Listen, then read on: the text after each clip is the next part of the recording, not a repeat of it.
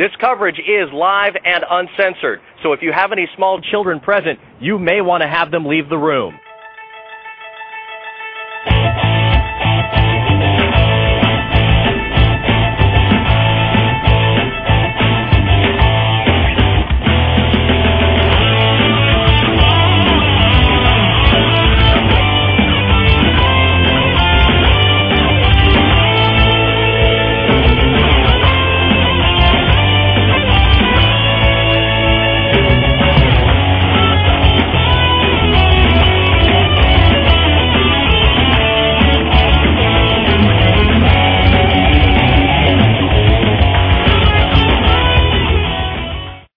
Up, folks? It's Rich, My Take Radio, episode 80 for Thursday, February 24th, 2011.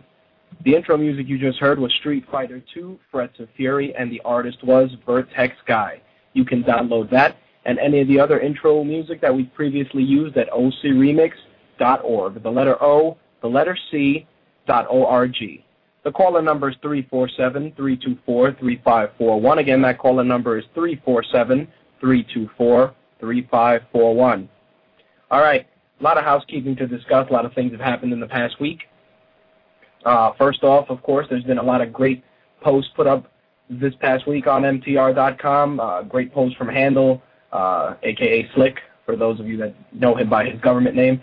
Um, also, a post from Josh regarding the recently uh, the recent tablet wars that have been starting with some of the uh, with the iPad, the Motorola Xoom, um, of course, there's a new iPad coming out next Thursday, allegedly. So there's going to be much to discuss in regards to that during next week's episode. In addition to that, we also got an article from Bronx who shares his thoughts on the new direction with Venom. That should be up later on this evening after the show.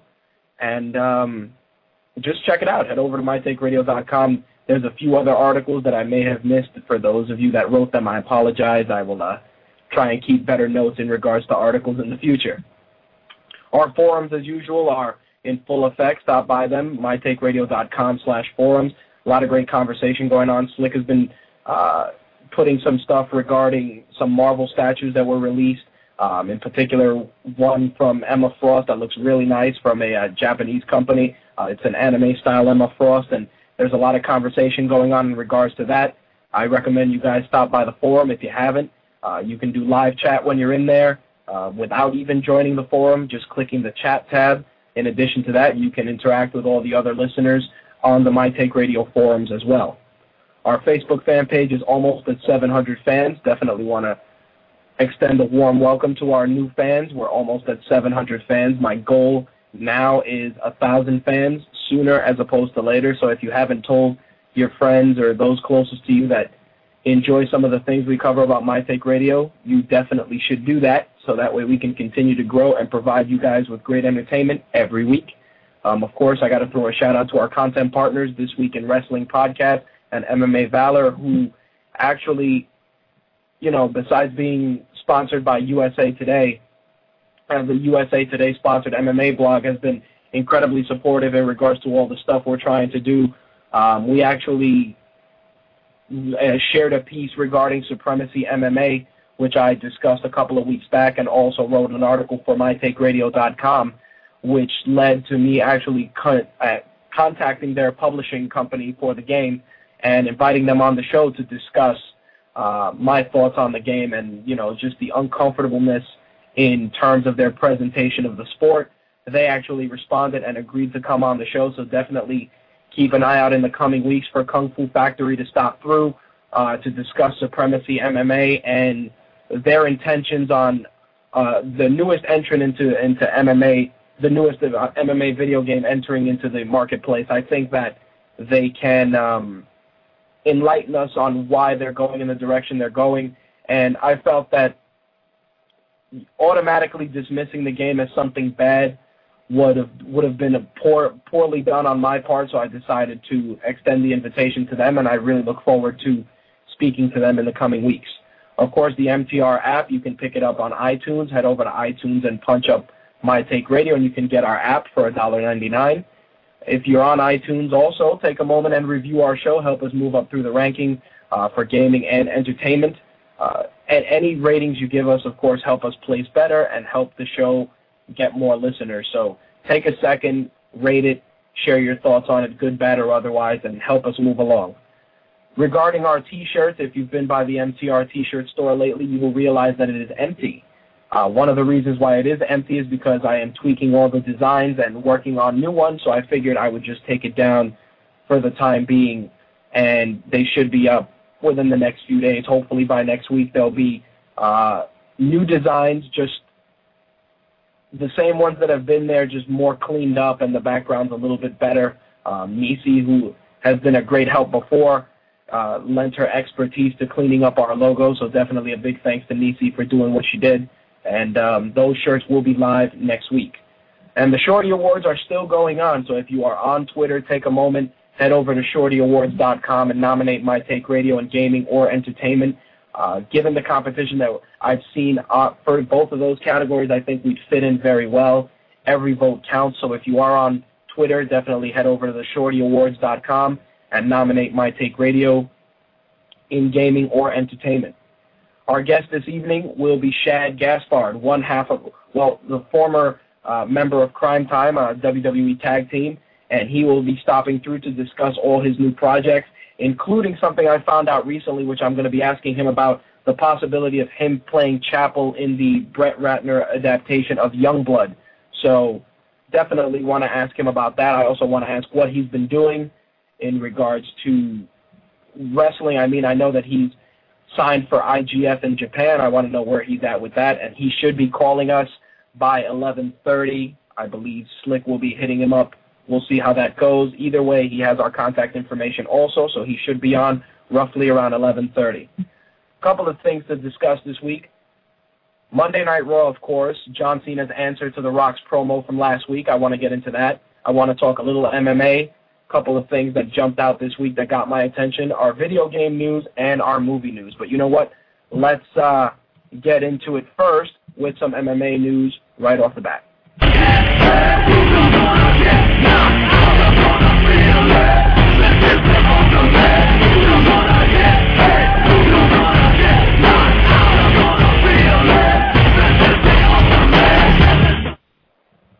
All right couple of things going on in the world of mixed martial arts this week. First off, for those of you that wondered what happened to Bobby Lashley after his loss uh, to Chad Griggs, wonder no more. It seems that Bobby Lashley has signed up with Titan Fighting Championships, and he will be facing James Jack in the main event for Titan Fighting Championship 17, which will be taking place March 25th at the Historic Memorial Hall in Kansas City, Kansas. Titan Fighting CEO Joe Kelly had the following to say about the event. We received an overwhelming amount of positive feedback from the MMA community following our HDNet debut on, uh, debut on January 28th. A lot of unique opportunities have presented themselves to Titans since the show, and working with Bobby Lashley was one of them. We are really excited to be working with Bobby as he continues his pursuit of MMA greatness. First off, I'm, I'm very happy that, that Bobby Lashley signed with another MMA promotion. I'm a little um, shocked that he didn't re-sign with Strikeforce. I think a rematch with Chad Griggs, especially after what happened, would have been the most beneficial thing for, for Bobby's career, especially to avenge that loss. You know, currently he's five and one, and I felt that that loss, he did get caught, and many people felt he quit in that fight. And by going to another promotion, I don't know if it was a, an issue with sign re-signing with Strikeforce or if it was a money issue, but I think that Bobby Lashley should have definitely stayed in Strikeforce. He had a great future there with some of the heavyweights in that, you know, in Strikeforce, and not not only that, but the the wealth of competition in Strikeforce, especially in the heavyweight division, is so deep that it would allow him to test himself as a fighter and improve. Right now, it, it almost seems, and I, I'm, again, totally my opinion, it almost seems like he tried he tried the big game he failed, and he said, "Let me go to something smaller." Now I don't know if this is going to lead to him face, you know, facing tomato cans to pad his record, or if it's just going to be more of a learning curve before he makes it back into Strikeforce or possibly the UFC. But I don't know. I'm just I'm not totally sold on him signing with another organization. Not not to take anything away from Titan Fighting Championships. I did see their card on HDNet. uh, on January 28th. And again, a great upcoming promotion, but he just seems to have unresolved business in Strikeforce. But for now, Titan Fighting Championships will be his home. Next, Brock Lesnar. Of course, next month we will be having the return of the Ultimate Fighter with Brock Lesnar and Junior Dos Santos. But in addition to that, Brock Lesnar will be releasing an autobiography called Death Clutch, my story of determination, domination, and survival. That book will be released May 24th, and the book was co-written with Paul Heyman. Covers Brock Lesnar's professional career, uh, from collegiate wrestling to WWE to the UFC. I'm actually looking forward to this book, regardless of my personal issues regarding Brock Lesnar. I mean, like I said, I've met him. He's a douchebag, and I've attributed that to either him having a really shitty day or just him being an asshole. But I'm interested in reading the story just because his story is so unique, and especially I, I really would like to read about the situation with the diverticulitis scare. Uh, one of the things that really got my attention regarding that was the fact that his diet was so was, was so dramatically different than what it is now and how it affected him physically. Um, I'm definitely curious to see what went on during that time period, how he handled the fact that he was basically bleeding out on the inside and you know with stomach bile eating up most of his intestines. Yeah, it, it was a really scary time for him, and the the comeback trail has been a little bumpy. I mean, he came back, he got tested against Shane Carwin, and then suffered a loss to Junior Dos Santos, which we know uh, it leads to the beautiful gash right under Brock Lesnar's right eye, which many of you have seen in recent photos that hasn't quite healed up yet.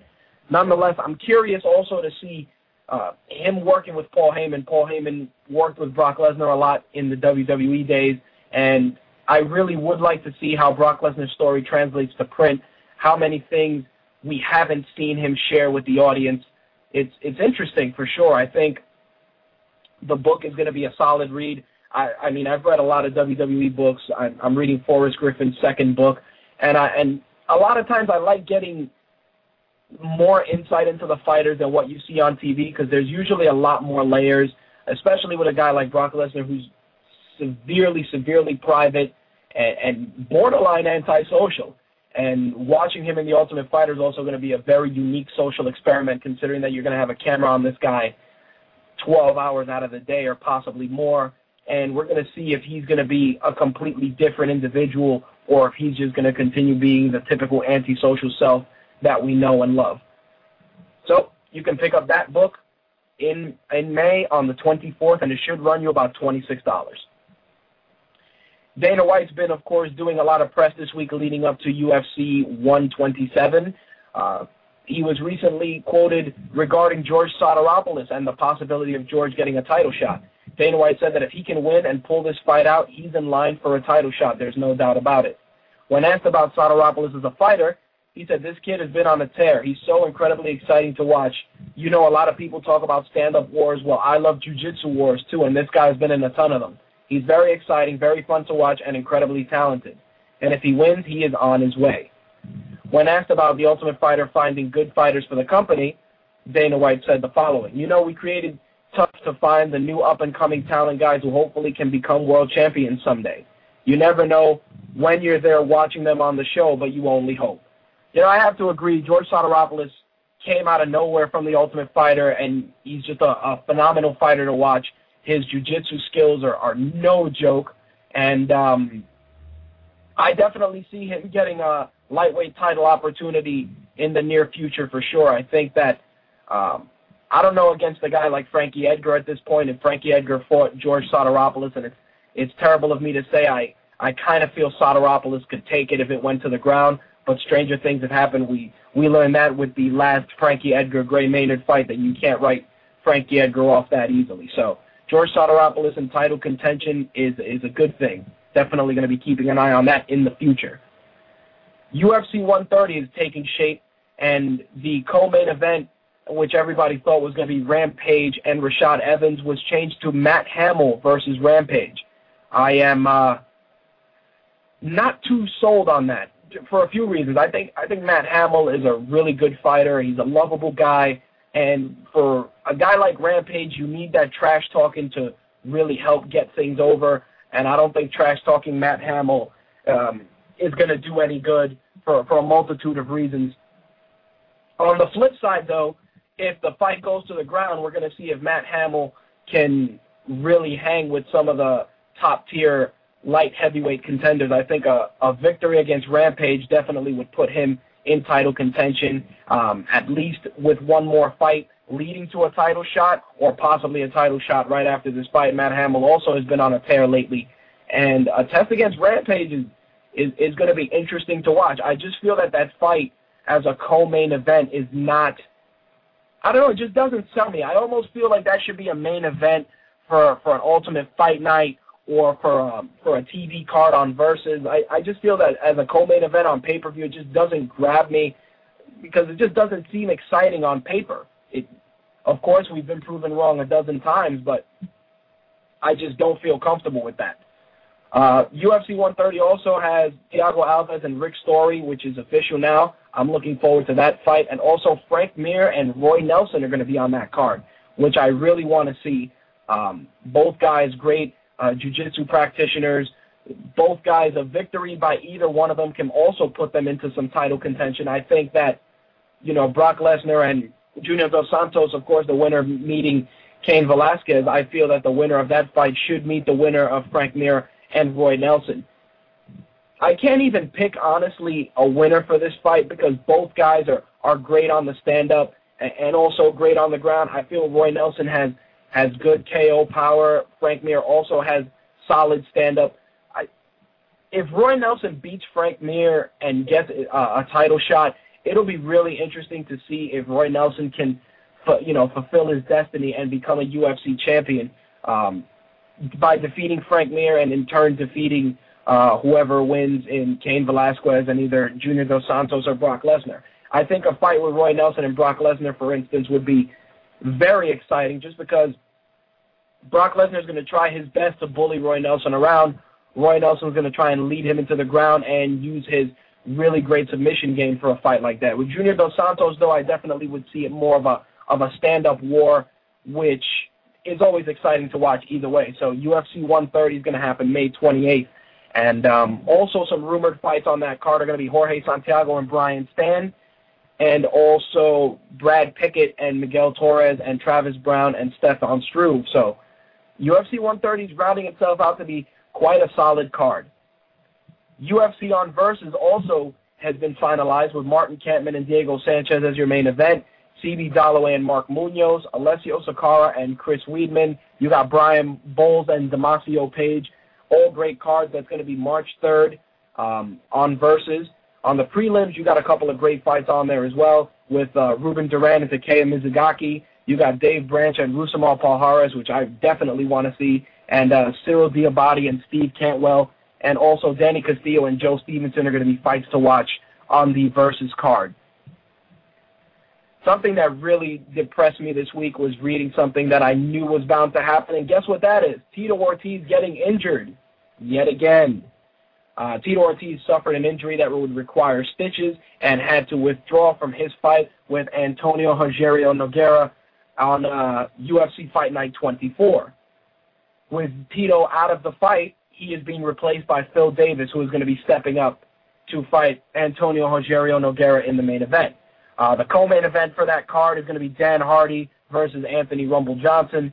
That that fight is going to be fight of the night for sure. Um, Duane Bang Ludwig is on that card against Amir Sadollah, and you have the rematch of Leonard Garcia and Nam Phan.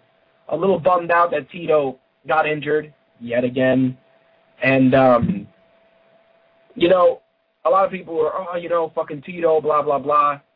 He got injured, he needed stitches, but it's really, it's really becoming old hat with fucking Tito always getting hurt, and it's always some bullshit and and he has to withdraw from a card. I actually was very excited to see a fight against Little Nog, especially because Tito's career hung in the balance of that fight. Because had he lost, he'd be out, which is terrible. But uh, shit sucks. Um, preliminary fights on that are going to be Alex Caceres and Mackens Semerzier, which I want to see. Uh, Bruce Leroy in action is, is always going to be exciting. John Madsen and Mike Russo. You got John Hathaway and Chris McCray, which I'm shocked is not going to be televised. That's a solid fight right there. Sean McCorkle and Christian Morecraft, I also would like to see, and um, Mario Miranda and Aaron Simpson. I'm surprised all of these are listed as unaired fights. I really hope at least Caceres and Semerzier, Madsen and Russo, and Hathaway and McCray make it on the card somehow because those are going to be great fights to watch also. The countdown for UFC 128 is going to debut March 15th at 11 p.m. Um, there's also going to be a replay March 17th at 3 o'clock, and UFC 128 is going to be taking place March 19th in Newark, New Jersey. Of course, the main event is going to be Shogun against Jon Bones Jones for the light heavyweight title. And then you got Urijah Faber and Eddie Wineland in your co-main event slot, Jim Miller and Kamal Shalorus. Um, also on that card, and Akiyama and Nate Marquardt.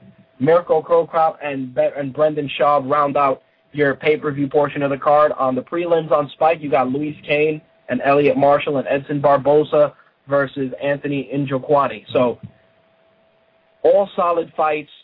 UFC 128, I'm definitely going to order. I think um, Shogun Shogun's going to be the guy that's really going to test Jon Jones. I mean, a lot of people said that Bader also was a test for for Jon Jones, but we see how that went. I think Shogun and Jones is going to be a stand-up war. Those guys are going to be uh, there's going to be a lot of Muay Thai thrown around, a lot of elbows, a lot of knees.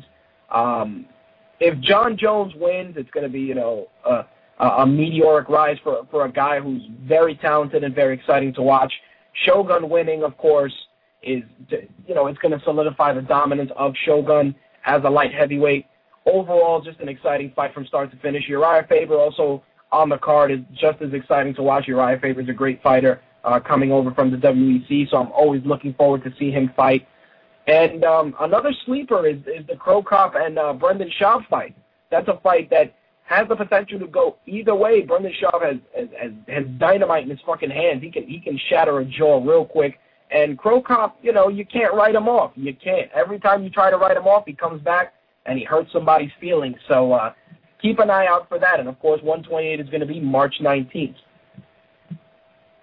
This weekend, of course, is UFC 127. Your main event is BJ Penn versus Jon Fitch. Your co-main event is Michael Bisping versus Jorge Rivera. A lot of bad blood there, um, especially during the media day. These two guys really dislike each other, and it, it's it's going to be fireworks. George Sotiropoulos and Dennis Siver, of course, are on that card. Chris Lytle and Brian Ebersole and Kyle Noke and Chris Camozzi are on your pay-per-view portion. On your Facebook portion of the card, that's right, we're going to be broadcasting fights on Facebook. Anthony Perosh is going to fight Tom Blackledge, and uh, Zhang Tiequan is going to fight Jason Reinhardt. The preliminaries are going to air on Ion Television, and that's going to be Ross Pearson versus Spencer Fisher, which I actually am very excited to see. And James Te-Huna versus Alexander Gustafsson are also going to be on the prelims. Untelevised fights are going to be Nick Ring versus Riki Fukuda, which I'm surprised wasn't going to be televised, and Mark Hunt and Chris Tuchscherer. Um, I can't even say this guy's name. It's, it's it, it looks like he's Polish, and I'm not going to mess it up. Um, but he's fighting Curt Warburton. You can actually check out a fight picks article from MMA Valor on mytakeradio.com with his fight picks. Uh, if you agree or disagree, by all means, feel free to say. Uh, feel free to share your comments in the comment box, of course. One one particular bit of news I'm excited for was uh, Bellator announced via press release that they had signed Brazilian Jiu-Jitsu black belt Marlon Sandro. Um, he will be the featherweight, will not be part of the season four featherweight tournament, but he's going to be a guy that will be competing for Bellator in the near future. Bjorn Rebney said the following: Marlon Sandro is a phenomenal talent at 145. Our featherweight division is absolutely stacked and Sandro pushes the talent pool to an even higher level. I'm thrilled to have him on board. I'm very excited. Marlon Sandro, if you haven't seen him fight, you definitely should do yourselves a favor and check him out on YouTube. He is a beast. Uh, his his KO skills. He his last fight he finished he finished the guy with a KO via uppercut. Um, it was it was vicious, vicious, and adding him into the stacked featherweight division in Bellator is going to be interesting for sure. And who knows, we may see Marlon Sandro in the UFC in the future. In some other Bellator news, they have finalized Bellator number 35. That's going to be taking place March 5th at the Tachi Palace Hotel and Casino in Lemoore, California. Uh, the main event is going to be Lyman Good versus Chris Lozano. Uh, Chris Lozano was actually on MMA Gospel uh, last night, as a matter of fact. You can check their show out at blogtalkradio.com slash MMA Gospel. Or you can also check out further information at MMAgospel.com. Uh, Chris Lozano's a real cool ass dude. Looking forward to seeing him fight Lyman Good. It's going to be a badass fight. Also on that card, you got Dan Hornbuckle and Brent Weedman. Uh, that's a welterweight tournament quarterfinal, as is the fight with Good and Lozano. Jay Hieron is going to be fighting Anthony Lapsley in the welterweight tournament quarterfinal, also as is Rick Hawn and Jim Wallhead. Those are all welterweight, welterweight, excuse me, tournament quarterfinals. On the preliminary card, you're going to have Zoila Frausto. She's going to be fighting Karila, Karina Hallinan in a non-title fight. You got Jamie Jara. He's going to be fighting Joaquin Spirit Wolf.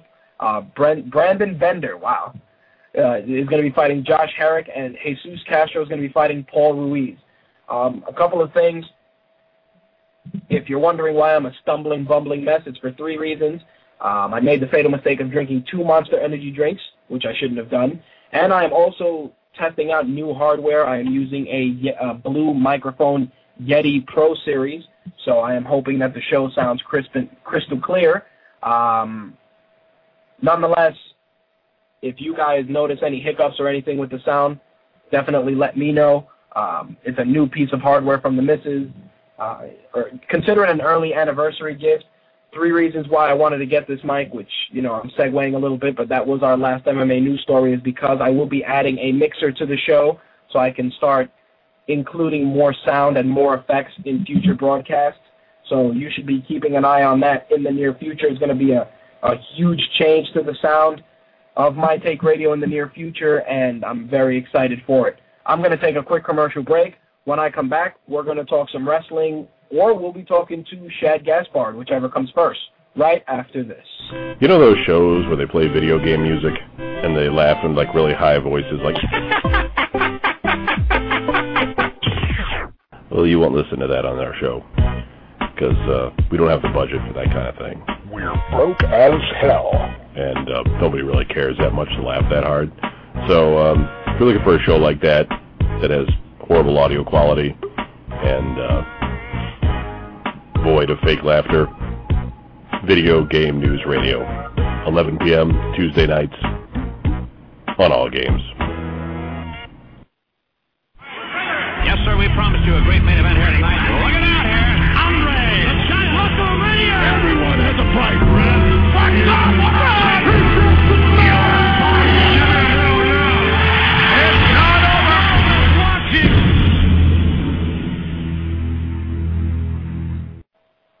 All right, let's talk some wrestling. Um, I'm going to go through Monday Night Raw until Shad um, is confirmed to be on the line, and once he calls in, we will jump right into that.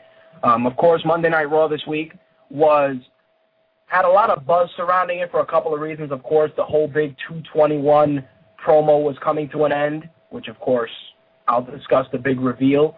Um, in addition to that, the everybody wanted to know was John Cena going to respond to The Rock pretty much destroying him the previous week.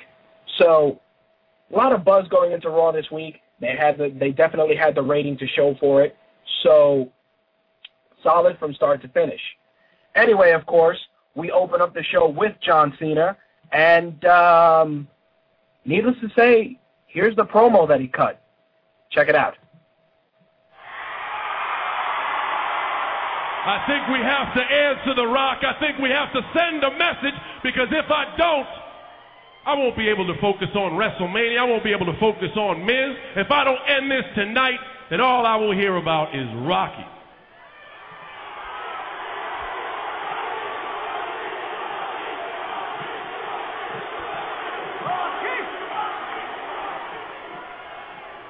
So I'm going to do this once. It's a one-time deal for y'all here tonight.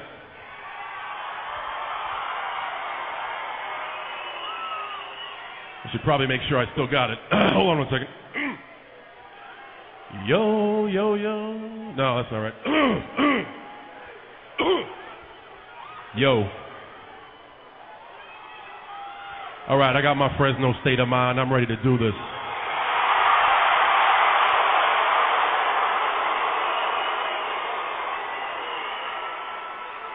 Let me get my chain out for a second. Finally, The Rock came back and everyone was getting with it. till he said I was talking trash, but he would never be specific. Because I wasn't talking trash, Rock, I was talking truth. You left us hanging high and dry to play a fairy with a tooth?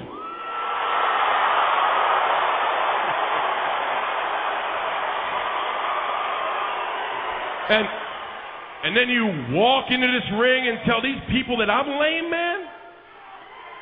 He wore lipstick and get shorty and rocked a skirt for the game plan.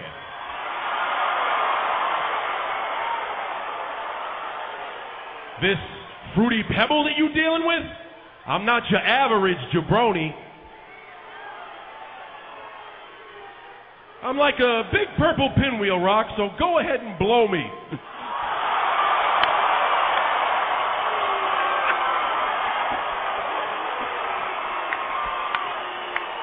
and you're electrifying, yes, but hang with me, that's just absurd. See, now you got to tell your family you just got schooled by Barney's turd. oh, no, no, no. Wait, wait, wait, wait. That's your material. You can have your joke back. Just don't go racing a Witch Mountain Rock because your mountain is broke back. oh, no, no, no, no, no, no, no, no, no. Wait, wait, wait. Wait. The Rock's new movie? Well, it's nothing like Walking Tall. He spends the movie in a bowling alley polishing my balls.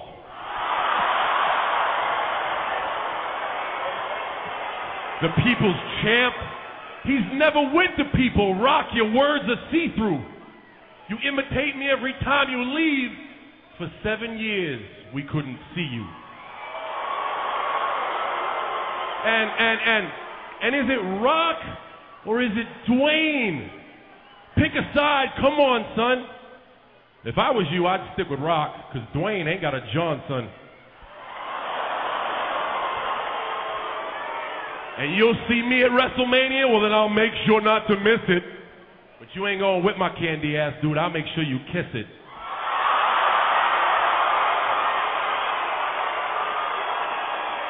You're the WrestleMania host, Rock. That's your role. Know it. You tell these people that you love them. I'm here every week to show it.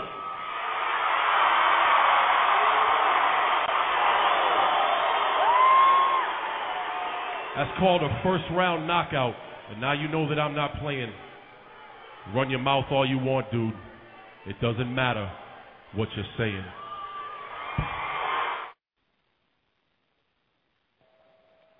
All right. Well, couple of things. That promo was very powerful for a couple of reasons. John Cena had to go back to the to, to the cobwebs and dig out the freestyling Cena gimmick, which to me is is the more apropos gimmick for his character. I feel that his whole, you know, bullshit I'm gonna salute even though I've never been in the armed forces kind of shit just doesn't work for me.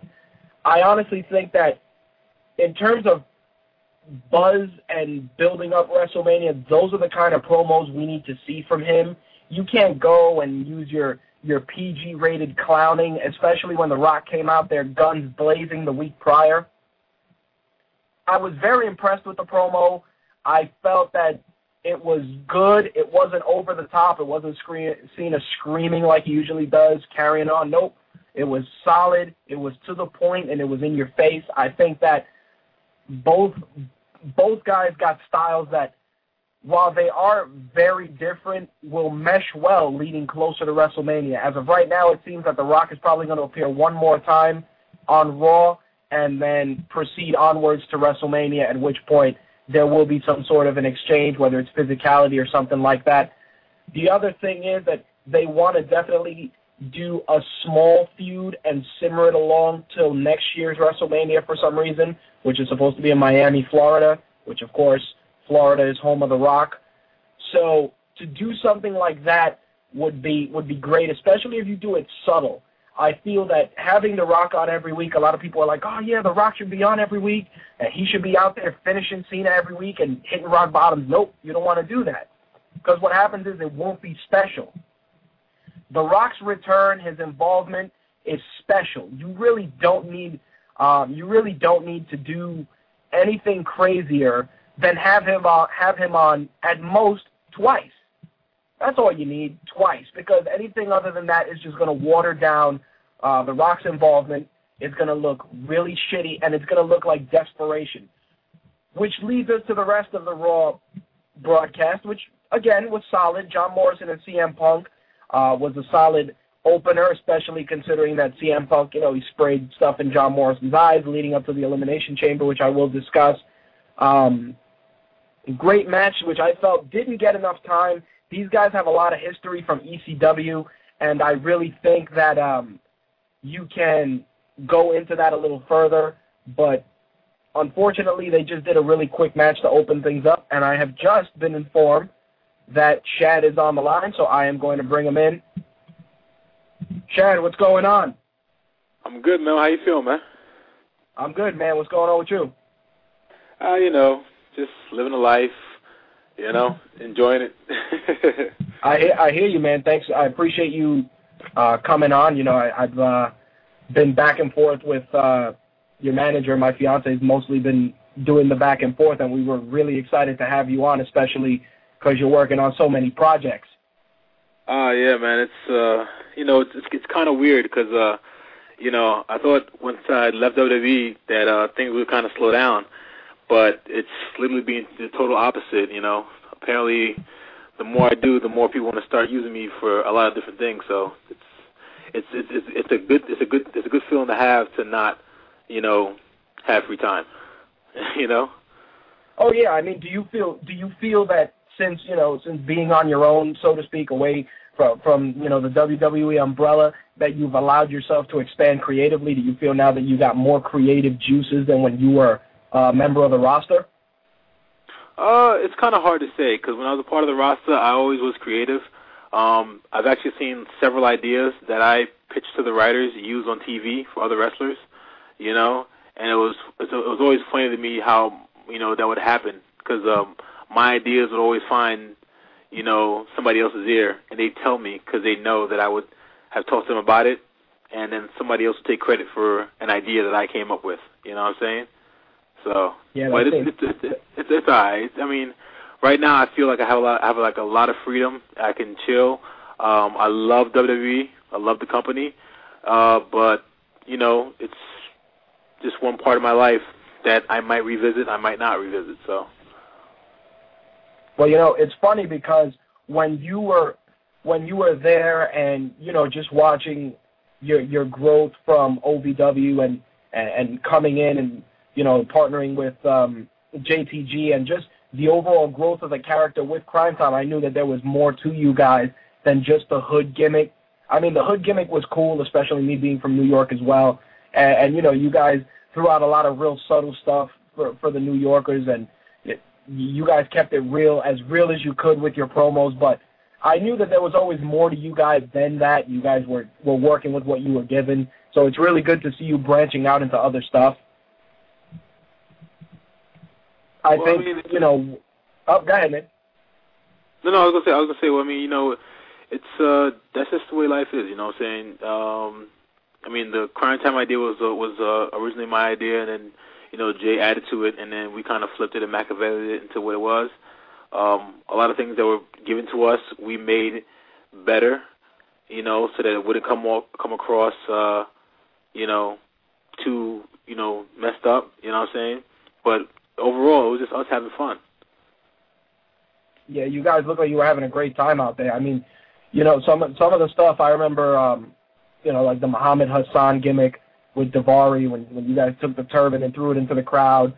You know, stuff like that was real. It, it was it was funny and it was good in a in a, in a like a in a Friday sort of way. Just you, you guys were were out there really enjoying yourselves, and I know after you know you guys left for a bit and came back, and you know you you had your your feud with Cade and Murdoch.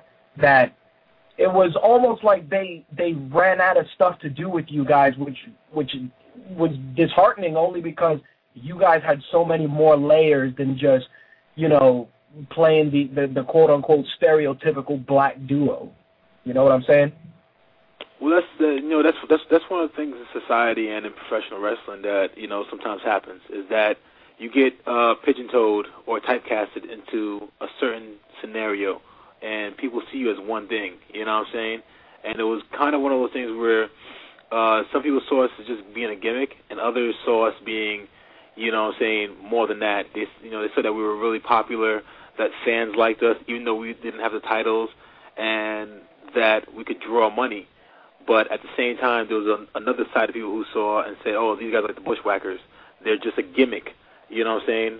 Which you know, if we if we wrestle too much, then we spoiled the gimmick. If we didn't wrestle enough, then you know we weren't taken serious. So it was kind, it was really hard for us to really, you know, figure out what we were gonna do.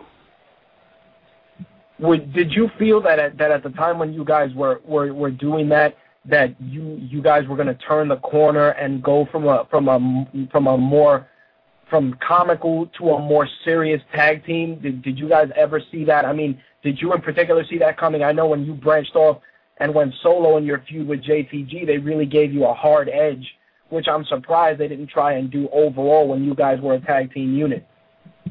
Well, I mean, we try like there, there were times that we tried to do that, and we try to like uh, walk away from the comedy side of our res- of our wrestling, and uh, for some reason or another, the creative the creative people empowered kept on pulling us back to that side. You know, when we tried started the CTC thing with John Cena, we weren't really trying to be comedic at all.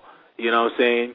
It's like we did a couple of things, like we did things at J- uh, JBL car, JBL's car. That wasn't comedic. That was more entertaining.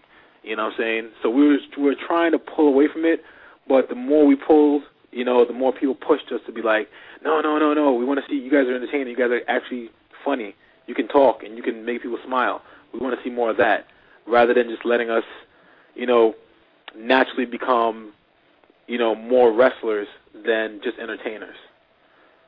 Oh yeah, I mean, you know, you you can still be funny and give a good ass whooping. You know, there's no there's no Yeah, harm in that. I think I think that that that was when you guys were doing the CTC. I almost felt like like that could have grown into something so much bigger because you know at that point Cena himself hadn't even gone into the whole PG thing. He still had a little bit of that street edge, and you needed that, especially if you were if they were playing up that you guys were you know quote unquote from the hood. It's like the hood isn't isn't fun and games. You know that Yeah. being from New York, just like just like I do. You know, you can you can be out there hanging out, and the block can get hot, and a whole bunch of people can get shot real quick over nothing. So the fact that it was always relegated to comedy bothered me, just because I'm like, there's more there's more to these guys than than just that, than just jokes. There, there, there there's you know there, there's real street stuff you can go into, which you know unfortunately you didn't get the opportunity, but it, it was there, man, and, and you know I was bummed when when it kind of they went the other way and split you guys up, and then when you were going solo, they really gave you the hard edge, but then it was like, you know, all right, here he is, and they, they yanked you off real quick, and the buzz died down. Well, you know what I'm saying? It's like it's really true you said it because like I actually had a conversation with uh, Jerry Lawler, and we had this conversation, and we were, we were talking about the the way the the business was, was perceived. Uh, it's a long. This is this is many many months ago. You know what I'm saying? And it was one of those things where it's like everything is life and death lately, where everything every scenario is this is the biggest match of the year. This is the biggest thing of the year.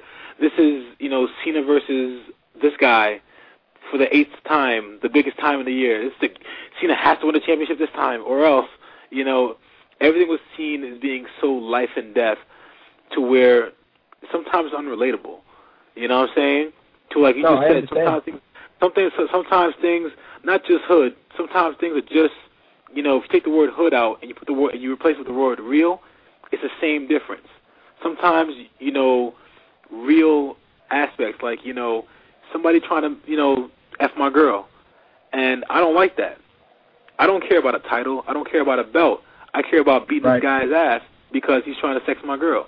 You know what I'm saying? Or in or another, another sense is somebody cheating me out of something that I earned and I deserve, and me wanting to get revenge back on them. Not because if I get revenge, I'm the number one contender. No, because I want revenge because I don't like you. You know? Yep. Or like I simple agree. things. Like I remember, I remember Taz had a match in ECW against Shane Douglas, and Mhm. I, I I I thought it was so awesome that Taz put on the line not a belt, not a title, you know what I'm saying, not a stupid stipulation. No, he said I'm going to put up my paycheck You know what I'm saying? To not work, to not put food on the table for my family. Because That's on the right. real, every man in the audience, every man watching TV can understand being told you can't work to provide for your family. That's You know? right. I have that DVD. That DVD was yeah, uh, and, that and- promo was legendary. and- and- yeah, and like I I brought things up like this to people in creative and you know guys uh, in creative and was like they're like oh yeah well yeah that sounds great but what title are you going for and what what are you going to wear to the ring today and are you you need to get a vest you need to wear this and it's like those kind of things you know was I, I kind of felt was like okay a vest is not going to sell me as a badass Nope. a pair of tights is going to sell me as a badass. Not even a not not even a four or five week promo set is going to sell me as a badass. What's going to sell me as a badass is me putting foot to ask constantly, and it Yep, doesn't matter if I win or lose, you know. But Oh. that's where you know, you know, wires got crossed, and you know, it worked. It worked out. It, certain people felt that wouldn't work out for me, but they felt it would work out for other guys. So Of course. hey, it, Well, it you is know- what it is, man. No, and, and, and you know, I the the way the way you're describing it and, and, and the power to it, I, I feel that one of the things that's been lost, and, and you may uh, agree or disagree, is the fact that you don't always need to have the good guy win every week. You know, there has to be a little bit of chase. There has to be a little bit of of of, of stake on the line. Your your reference to the Taz promo was was was eloquent in the fact that when it went down, when that situation went down with Shane Douglas, it was Shane Douglas clowning Taz, and Yeah. Taz was like, you know, and and that's that's as real as it gets. Like, look, man, you're not trying to clown me just because your girl and your and your and the boys are there. It's like I'll whoop your ass, and if you whoop my ass, I'll go home. And Yeah, there you go. just the the, the simplicity of that makes for for great storytelling. Same thing with the with just chasing championships. It's like like you were saying, everything is a sense of urgency. It's like why can't you have you know a face or, or a heel, you know, chase for a little bit and, and face adversity. It can't always be you know, oh you're going to win this week and lose next week and then win the week after. It becomes very formulaic. So I can understand your frustrations for sure. Well, that's what that's a lot of things in the back though. It's like you know, new ideas are they're requested, but they're sometimes frowned upon because if you think if you don't think what the you know the mainstream is thinking, then you know you're stupid or you don't understand the business. But it's like I've looked at I've had guys, you know, agents and people tell me one thing and talk about their matches in the past as being gold and I, and I'm a I'm a very big student of this game. You know, I don't I'm not one of those guys who ha- I have to sit there, you know, in a in a you know circle jerk and you know quote my wrestling knowledge. But I study every match. I study everything I want to study because I enjoy wrestling. I don't enjoy wrestling to you know talk about it constantly 24 hours a day to every single person I meet. you know what I'm saying? I got I have I have I have, I have, other, I have another life. But I watch their matches to get their info, and I'm like, wait a minute, you just made the same mistake I made. You told me not to do it. You told me you did it in this match, so I watched this match, and you're doing the exact same thing that I did. And when I do it, it's wrong. When you do it, it's right. You know, and it's like there's always that transition of in wrestling, there's no such thing as you know right or wrong. Whatever makes the crowd cheer, whatever makes the crowd react, is good. You know, but Oh, at the same time, but at the same time, if the if the if the superior above you says you're wrong and he's right, then you know you're wrong. Doesn't matter. You know. So Yeah, you're at the you're at the mercy of everybody else. Exactly, which is one of, which is one of those things where no matter what job you do, you'll always be at. You know. Uh, yep, until you go out on your own, which you know, I I know that you you know you've been on on other shows and stuff, so I'm not I'm not gonna beat you up about wrestling too much because I know that okay, man. that you go all over the place and and you guys talk about it. I will I will ask that I I had heard that you had signed to wrestle in Japan. Yeah. Have you Um, have you started that already, or is that something that's that's going to be happening soon? Well, actually, I wrestled. Uh, I wrestled for an uh, Antonio Inoki show um, as a replacement uh, for a friend of mine. Uh, it was a last minute thing. You know, something actually came up. You know, um, so I just you know took the. I literally flew in from LA. I landed that morning. Um, I l- literally laid my head down on my bed for about an hour when my phone rang and my agent was like, "Hey, you want to go to Japan?" And um, I was like, "What?" he was like, "When?" He was like, "In about four hours." And it was literally like, "Uh, yeah, okay. How much am I getting paid?" All right, that sounds fun. I haven't done I haven't done, I haven't done anything crazy for a while, so I woke up, told my girl. My girl was like, "All right, yeah, go have some fun." You know, how long are you gonna be going? I was like, "I'll be going for two, three days." She's like, "Go out, get out of here." And then I literally drove to the airport, got on a plane, and was gone for two, three days in Japan. And uh, I, t- I tagged with Bobby Lashley. Uh, Nice. Again, and it, you know, I mean, I, lo- I love Japan. Japan is awesome. It was just one a one shot deal. Um, I'm not fully signed with Inoki. It was a one show thing. Um, so, you know, I haven't really looked into working anymore in Japan. But I've I- I'm a big fan of New Japan Wrestling. You know, because Yeah, I like watched strong on the internet. Yeah, I like that strong style. You know, a lot of a lot of my boys have wrestled over there. Albert wrestles over there. You know, what I'm saying uh, Strongman wrestles over there. A lot of the other guys. I like that whole style of New Japan wrestling. And if there's ever anything anywhere that I would want to next, it'd probably be uh, you know one of the other companies because I like Inoki. He's a very very respectful. He's a legend in my heart. He's a, an innovator of, of uh, mixed martial arts. You know what I'm saying? No matter what the Gracies say. you know? So, you know, hey, I was watching I was watching him fight Ali before I was watching the Gracies roll around, but that's just me. But uh no, I, I hear you, man. I hear you. I do, yeah. know, I, I think uh, you know, I, I um I would love um I, I would love to work for this promotion again, but I don't want to limit myself to just working for one promotion in Japan. You know, right. I'm open to I'm open to working to to, to where, wherever I go, and currently right now I'm, I'm not stressing for money, so I'm not really worried about it. I'm just enjoying it. I'm enjoying my life. I, I have a lot of great opportunities coming my way. You know, I just I just finished my second movie. It was a, a real quick short film, and it was just for me to get some more experience on the camera. You know, the uh, director was a friend of mine, and just put me in this film. You know, it was like, hey man, come on, do this. Like, all right, let's go. And I was a, I was I had a romantic role, which he was like, Nice. you know, he was like, dude, he was like, honest to God, every every girl here is watering over you, and I'm like, well, you know, hey, gotta go home to my There's girl, no harm in that, man. That's Later. That's that's very good. Which which leads me to which leads me to something I heard about, and you know you can you, you can comment on it or not. Um, I heard a little a little bug out there about Youngblood and Brett Ratner and Chapel and you. Yeah. Um, How- yeah, you know what? Hon- honestly, man, it. I had. You know what? I've met Brett Ratner t- two times before, and it was not a long conversation. It was very high and by, like you know, oh, very nice to meet you.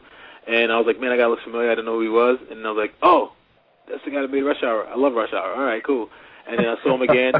You know, when I was in LA, real quick, hi, very nice to meet you again, very respectful. And uh some a fan sent me some information about Youngbloods on my Twitter, and I was like, well, you know, I don't want to get anybody's hopes up because you know, last time I tried to do a Conan, it kind of, you know, went a little too crazy. And you know, uh, actually, one uh, Bob Sapp talked to me about it and told me, was like, yeah, man, wrestling fans got crazy with that. And I was like, I, I kind of know. And so, you know, the thing with Brett is uh, a fan contacted him on Twitter, showed him a picture of me.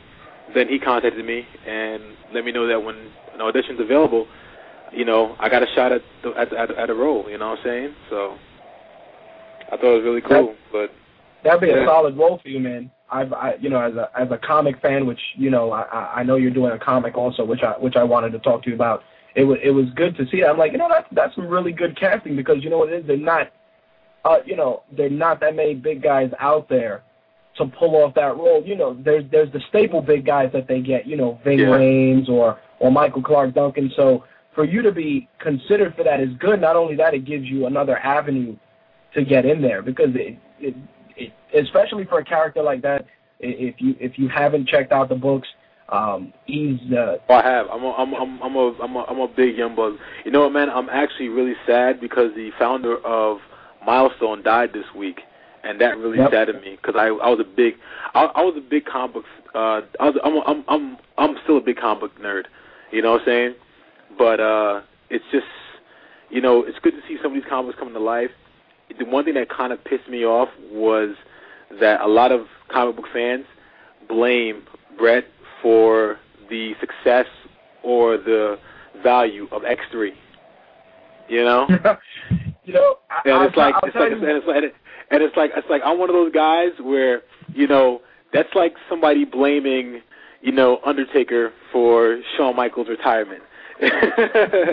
you know? No, no, no. I'll it's like, you. But I have, I have, I have issues. I have issues with with that, and you know what happens is, and and you can agree with this also, uh, especially Yeah. as a comic fan. When when you see something that you're a fan of fan of brought to life on the silver screen, you have certain expectations and you have certain things that you look for, and that's just the hardcore fan in you. Sometimes yeah. that blinds you from enjoying a movie. I mean, I know a lot of people, Slick, Slick who's in there, who, who called you that loathes the X, you know, the X Men movies, X three in particular. I mean, Yeah. I, I have I have my, my, my reservations about it also. The the only bright sides I see is you know seeing seeing X Men get brought to life, but you know not not everybody's going to be happy with everybody's work. I think that the same could be said with Spider Man. I know that the Spider Man movies you watch them and it was one was good, two was great, three was shit. you know it's it, it, it's just a, a Yeah. progression. I mean with these new X Men flicks, you know the, what, what do you think with the with the first class dropping? Well, I mean, the first class I think is going to be really cool. Um, I actually was uh, when they started casting for that. I was actually looking into it, but I was still I was still signed to the company. So uh, a part of me told me, you know, stop right now because I know I no, no I'm, I'm serious because a part of me told me like, you know, there, there was like there was actually several shows that I was looking into and uh, movies over the summertime that uh, I got approached about by friends of mine who, you know, are star characters on TV shows and things like that, and they were like, oh man, we're doing it. We're doing this episode. I read the script. I think it'd be perfect. Me, you can have a fight scene. I'm like, yeah, that sounds great. I'm in Florida right now, you know, and um, in developmental. They're like, oh, what the hell is developmental? And I'm like, you know, I had to make a decision. What's more important, L.A. or wrestling? And I chose wrestling, hands down, Right. over the, you know, like, and you know, for seven months, I literally chose wrestling over uh, my acting career. I chose WWE over my family, and I stayed and I lived in Florida while my wife and my son stayed and lived, you know, here. You know, and it's just, you know, it's one of those things where, at the end of it all, I never felt like I didn't give my all for everything I wanted to do. So, you know, it's huge like I, put, I, mean, I, well, you know what it is? It's one of those things that I showed myself that I'm not going to give up. I'm not going to quit. And I pro I proved to myself that I tried everything I could and I did everything I was supposed to. You know, but at the end of the day, you know, things have to happen and they have to go which way. You know, I feel that we I feel that I, I'm going I'm going a right I'm going a really good path right now. I wish everybody good luck on the path they're going. You know, I still talk to all my friends who wrestle. There's not one guy that, you know, doesn't that can't call me and talk to me about anything. So, you know, it's always a good experience, you know?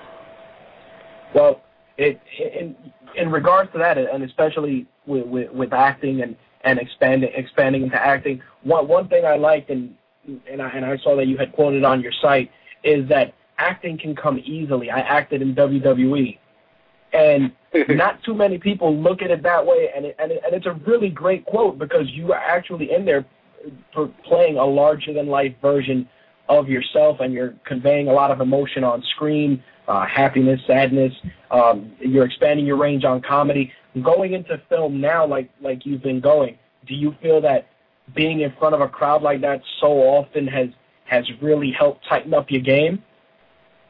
You know what, man? I honestly feel like it's made me uh, uh, immune to being in front of a camera, which is kind of weird because I've I've gone to acting classes, you know, um, here and in LA, and you know every time I go, every time I walk into acting class, you know, I, I get a kind of a weird vibe from everybody. Like everybody has a sense of they're better than me, right? Au- au- automatically when they see me walk in, they're like, "Oh, it's a big black guy," you know.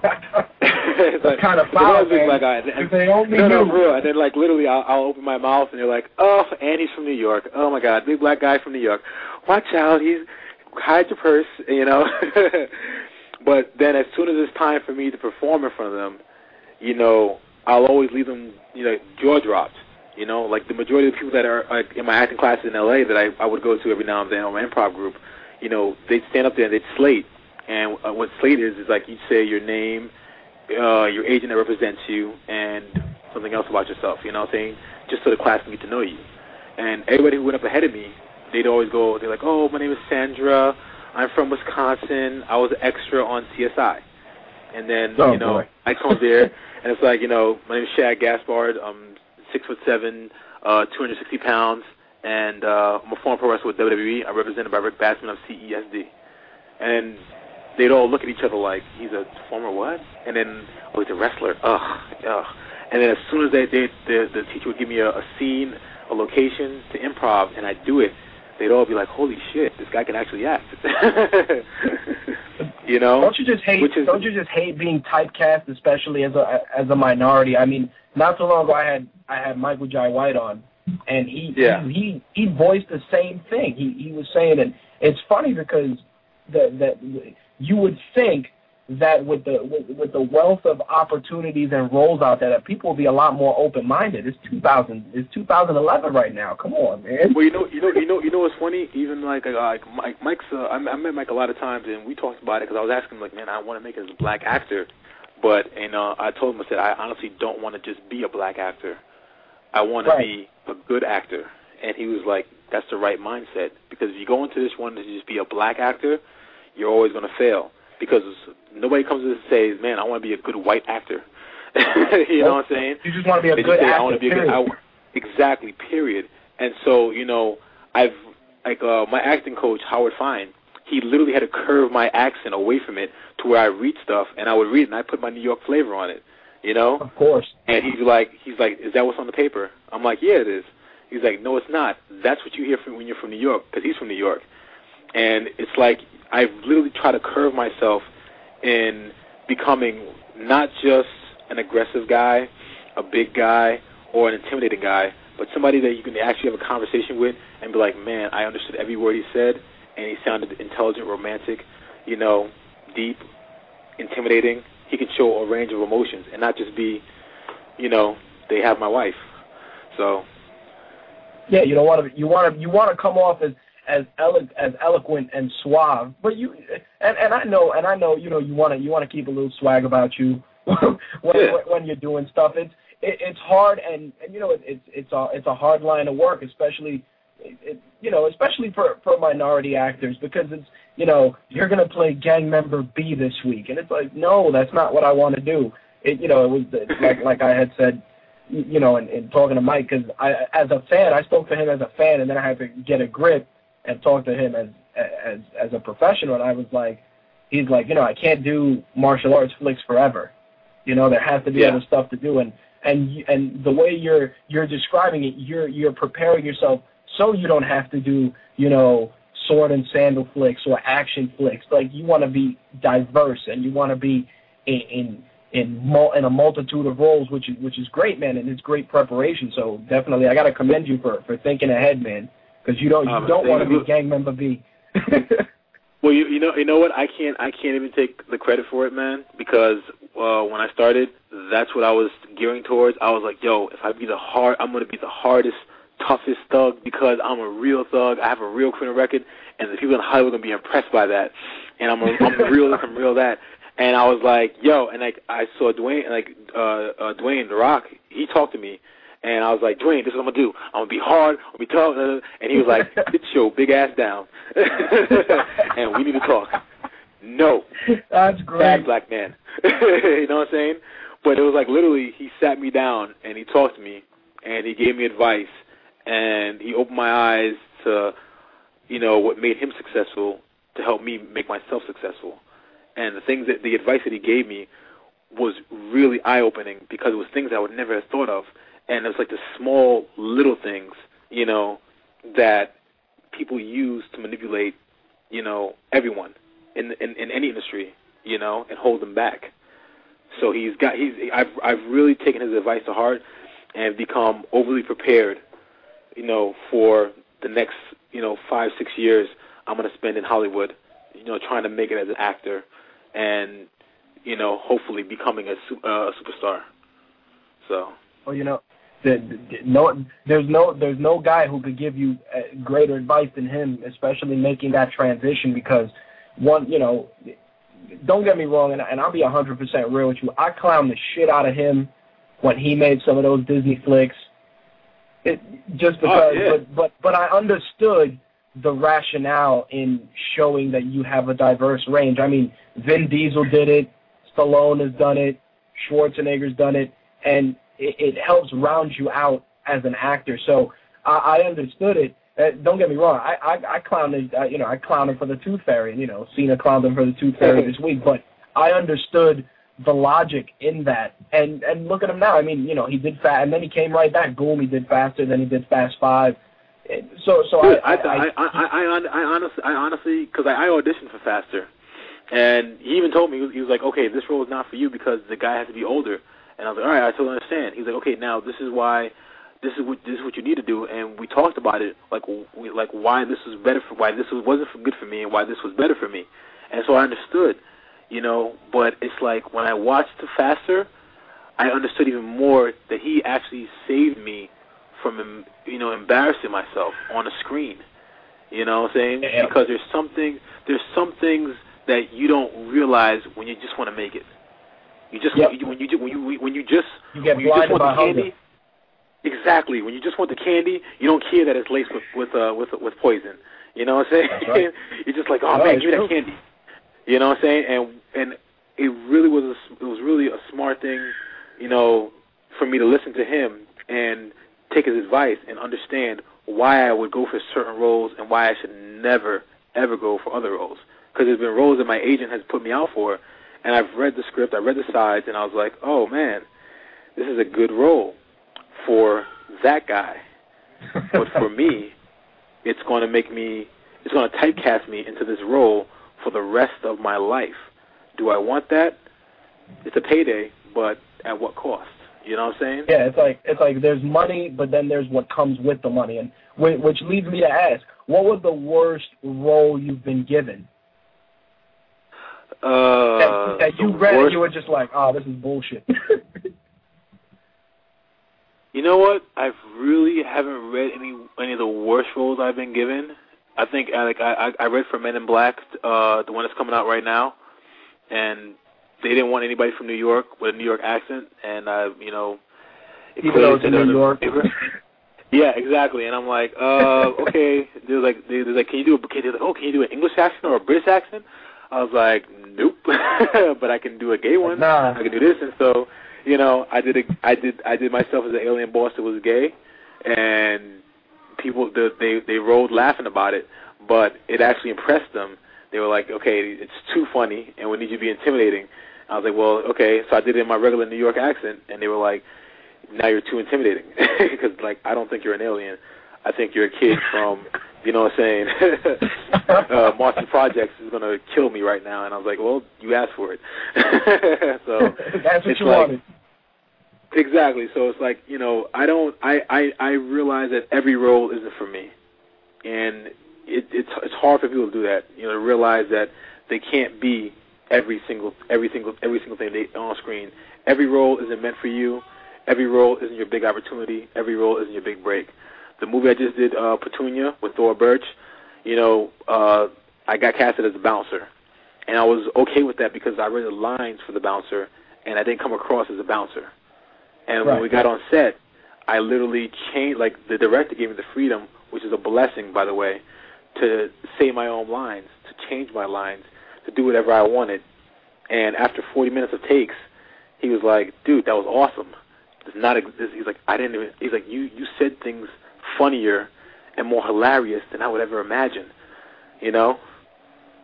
So That's some awesome stuff, man. That that that creative freedom helps too because it gets it it, it tells pe- it tells people, especially what what you know casting directors as well. It tells people that you can you can think on the fly and be creative at a moment's notice. You know, some some guys are just used to reading off just paper. Like, hey, I want you to do this, and you know, you read the paper, you memorize it, you do it.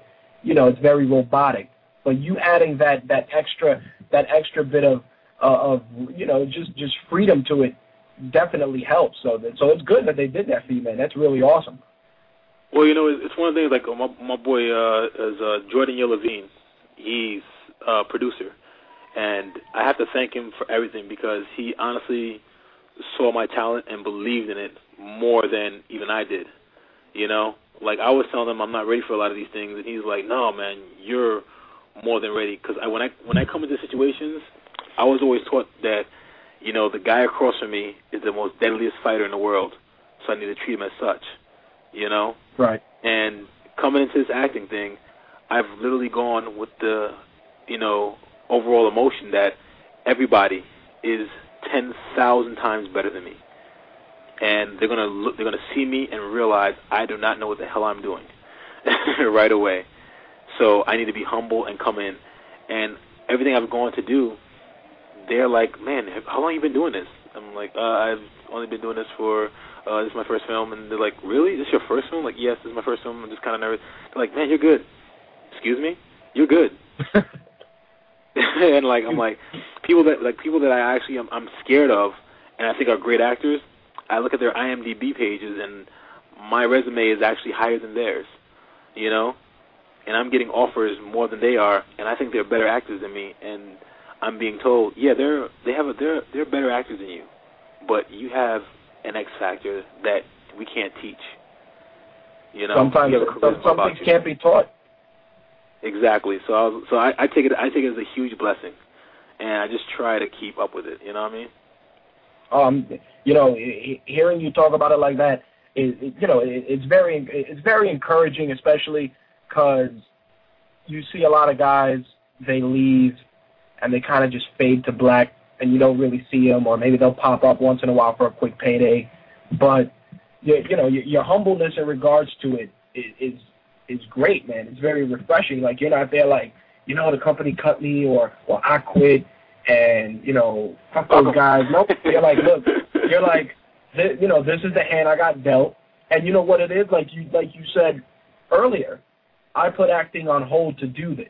And you know what just happened? Yeah. Fate opened the door for you to go and act. So you know now now you got to walk through it and, and do your thing. So it's it's very you know it's very empowering to hear that. You know, especially reading your background and seeing you know a lot a lot of the hardship, a lot of the stuff you went through, and you know just it, it's a good payoff, man. And I you know it couldn't happen to a nicer guy. I mean you know I know that you you you fought a lot, so so I can understand that that that people get get get a little pet when you walk in the room just because you did a lot of you know, a lot of real fighting and and you know the wrestling stigma is there. Plus, you know you did you did a little uh, some some bodyguard work which which I read about also. So you you've been involved well, in a lot of stuff. It's, one, it's one of those it's one it's one of those things where like I I just did a screen testing and um it was really uh inspiring because I got to see myself on camera for the first time like really close up. I mean I've never I didn't I didn't like to watch my matches uh, like my backstage promos as much, and I, I was I was one of those guys that I'd watch my match and I'd critique it even harder than anybody else would. So I just try to like watch it the first time and then I wouldn't watch it after that. But it was really weird to me because like even uh my boy who was with me at the screen test, he said he was like, uh, "Beast man, that's not you on camera." And I was like, "What do you mean?" He was like, "I've been watching you on TV for the last few years, and I've never seen this guy on camera." And I was like, that's because that's that's it because that that guy is the character they didn't want to play. It's like, yeah, this guy is charming and charismatic, and the other guy is a monster. This guy this guy makes money. The other guy doesn't. And I, I really didn't understand what he meant until like I had to like watch you know the screen testing like four or five times with the editor, and I was like, man, thank you very much. I was like, you really you know captured me in a in a different light. You know what I'm saying? So. Yeah, it's funny. I don't. I don't. I try not to when I edit these shows to put it to put them on the web. Um, you know, after they're done live, I try not to listen to them either because I'm not used to the sound of my own voice. So, so I'm glad yeah. I'm not the only one. I'm glad I'm not the only one that hears it or sees it and becomes your own worst critic. Well, you know, it's like it's one of those things where you know we're like if if you can't be your own worst critic, then you're gonna take everybody else's word, and then once you start taking other people's words and their opinions, you know, you start shitting on your own word. You know what I'm saying? So it's like That's right. I'd rather I'd I'd I'd, I'd rather I'd rather hear the bad things out of out of my head the first time out, and then leave it alone and not dwell too deep into it. You know what I'm saying? So, oh, absolutely. I I, I understand you 100 percent on that. I understand you 100 percent on that, but um, I and and I did want to backtrack a little bit and, and ask you a little bit about Assassin and Son. I know that you're working on it with uh, with Mark Copani, who I know you know who he was as a performer. um, very controversial, very controversial as a performer when he when he was around. But um, how did you guys end up partnering up on this project? Well, uh, me and Mark have been you know friends since since OVW. You know, actually, I remember when we first met each other. You know, saying uh, it was kind of weird because Mark's a standoffish guy and I am a standoffish guy, and so we both were locked outside the building. You know, we got there at the same time, and we just, you know, kind of didn't say anything for like five minutes, and then we just started talking. And about an hour later, we realized that practice was canceled, and we were the only guys who didn't get the text message, so we hung out. And we've been friends for like the last nine years. I'm sorry, eight years now. So uh, we've always been close and um, it came a point to where I was on the road, and he had just uh, left the company, and he was going down a path that was very familiar in our business. And uh, rather than watch my friend, you know, slowly destroy himself, uh, I I offered him, you know, a deal. I gave him a script that I wrote, and he read it, and he laughed at me and said it was shit. and uh, I was like, I was friend. like, I was, yeah, no, no, no, because uh, I'm sorry, and, and our friends, our friends, we like we don't, we're not nice to each other. We're mean to each other, all of us. We don't compliment each other. Like I went overseas and I, I got, I have a shredded six pack right now, and I went to Bobby Lashley. I was like, Bobby, look at the abs. He's like, man, you look bloated. Are you all right? I was like, what? you, and I and I swear to God, the entire time in Japan, I didn't want to eat because I felt bloated. because he's an a hole. That's how we all are. Nice and psychological. But um, Exactly, exactly. But uh yeah, so like you know, I I gave Mark. I said, Mark, I know he's in uh, L.A. working as a writer and actor, and I was like, okay, well, if it sucks so bad, why don't you help me write it, and whatever money we make from it, we'll split down the middle, fifty-fifty. And he was like, all right, I like the idea, so let's do it. And so we started writing it together, and then stipulations started coming in. I was like, you know, if we write this together, then you can't do this, you can't do that. And to him, it was me trying to control his life, but at the same time, he knew what I was doing. He knew I was being a I was being a friend, and yep. I was giving him an outlet for his habit. So you know what I'm saying. So he found, you know, he didn't need to do anything else, and if he focused on the writing, he felt more confident and better about himself rather than feeling depressed. And so we came out with a really good screenplay. And uh, after shopping it around for about a year or two, and we had several offers, but the offers included stipulations as in me dropping Mark from the credits and, you know, uh, me taking sole credit of the property and then optioning it off to uh, other companies. And I was like, you know, I didn't, I didn't want to have nothing to do with that because uh, I'm from Brooklyn, and where I'm from, 2425 Nostrand Ave, you know, saying your word is your bond. And That's if you tell right. your brother you're gonna, if you tell your brother you're gonna hold him down and you're gonna be there for him, and the dollar bills start shining, and you change your word, then you're a sucker and you're a pussy. And I wasn't gonna, I was gonna be that guy. So I couldn't drop. I didn't drop him. We lost out on a couple of option deals. I told Mark it doesn't matter. Don't worry about it. Uh, later, I was approached by my boy Jason Elliott and from uh, Black Line Comics. He read the script. He he put it to his boy uh, Jay Savage, and they were like, "Let's make it into a graphic novel." And I was like, cool. So we we just finished book one, and uh, it's going on. It's book book two is starting right now. The artist is starting on book two, but book one should come out around May or April. Right now, it's, it's up to Diamond, the uh, distributor, to decide. So. Yep. Oh, nice. Yeah, definitely, definitely keep me keep me in the loop for that, man, because I definitely would uh, would want to review it for the site or or um, you know discuss it discuss it on the site. I actually I actually just uh, saw the uh, preview video for it, and it's I I even told the I told the guy that did it I was like it's it's amazing man, you know because I'm seeing oh, the, awesome. the things I'm seeing the words that we put put down on paper come to life, and it's literally amazing what they can do. with video editing. You know, so I, I was like, it's awesomely cool. So I'm happy with it. Well, the the the, the vision for this are are you looking to go animated with it? Are you looking to just keep a graphic novel, or is it something that you see uh, growing into you know a, a feature film? Like like what direction do you guys have with it? Because I was reading, I was like I was like wow, that's a that's a really cool concept with the with the horsemen. You know, I really like the way you guys laid that out. So I looked at them and and even the art style, I'm like wow, this would make like a really good um, anime like Afro Samurai style. When I looked at Yeah, it, and I was know. like wow, that would that would really rock. You know it's funny? Uh, Bob Sapp, one of my good friends, man, love him to death. He's, an awesome brother, Bob. And um, he actually put me in contact with a friend of his, uh, uh, Jace Hall. And, um, you know, I was trying to see if Jace Hall wanted to read it and option it, but unfortunately, he, like he's the uh, producer of the show V. Yep, I know I know Jay You know, Paul the boy. yeah. Yeah, I and I and like you know I uh, I tried to get him to read it, and he was like, you know, I can't right now. I have to, you know, we have too many projects on our table right now.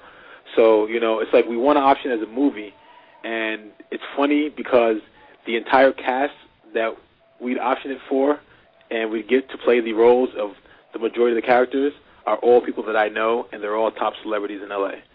And it's like you know, people are always like, oh man, like because like the first first things we heard with the script was man, we you, you got to make this guy smaller because who are you going to find to be a seven foot giant with muscles? I'm like, I know, I know, I know about twenty. I know, I, I'm I'm a pro wrestler. I know twenty guys, you know, in my phone from A to A to N that are seven feet, three hundred pounds.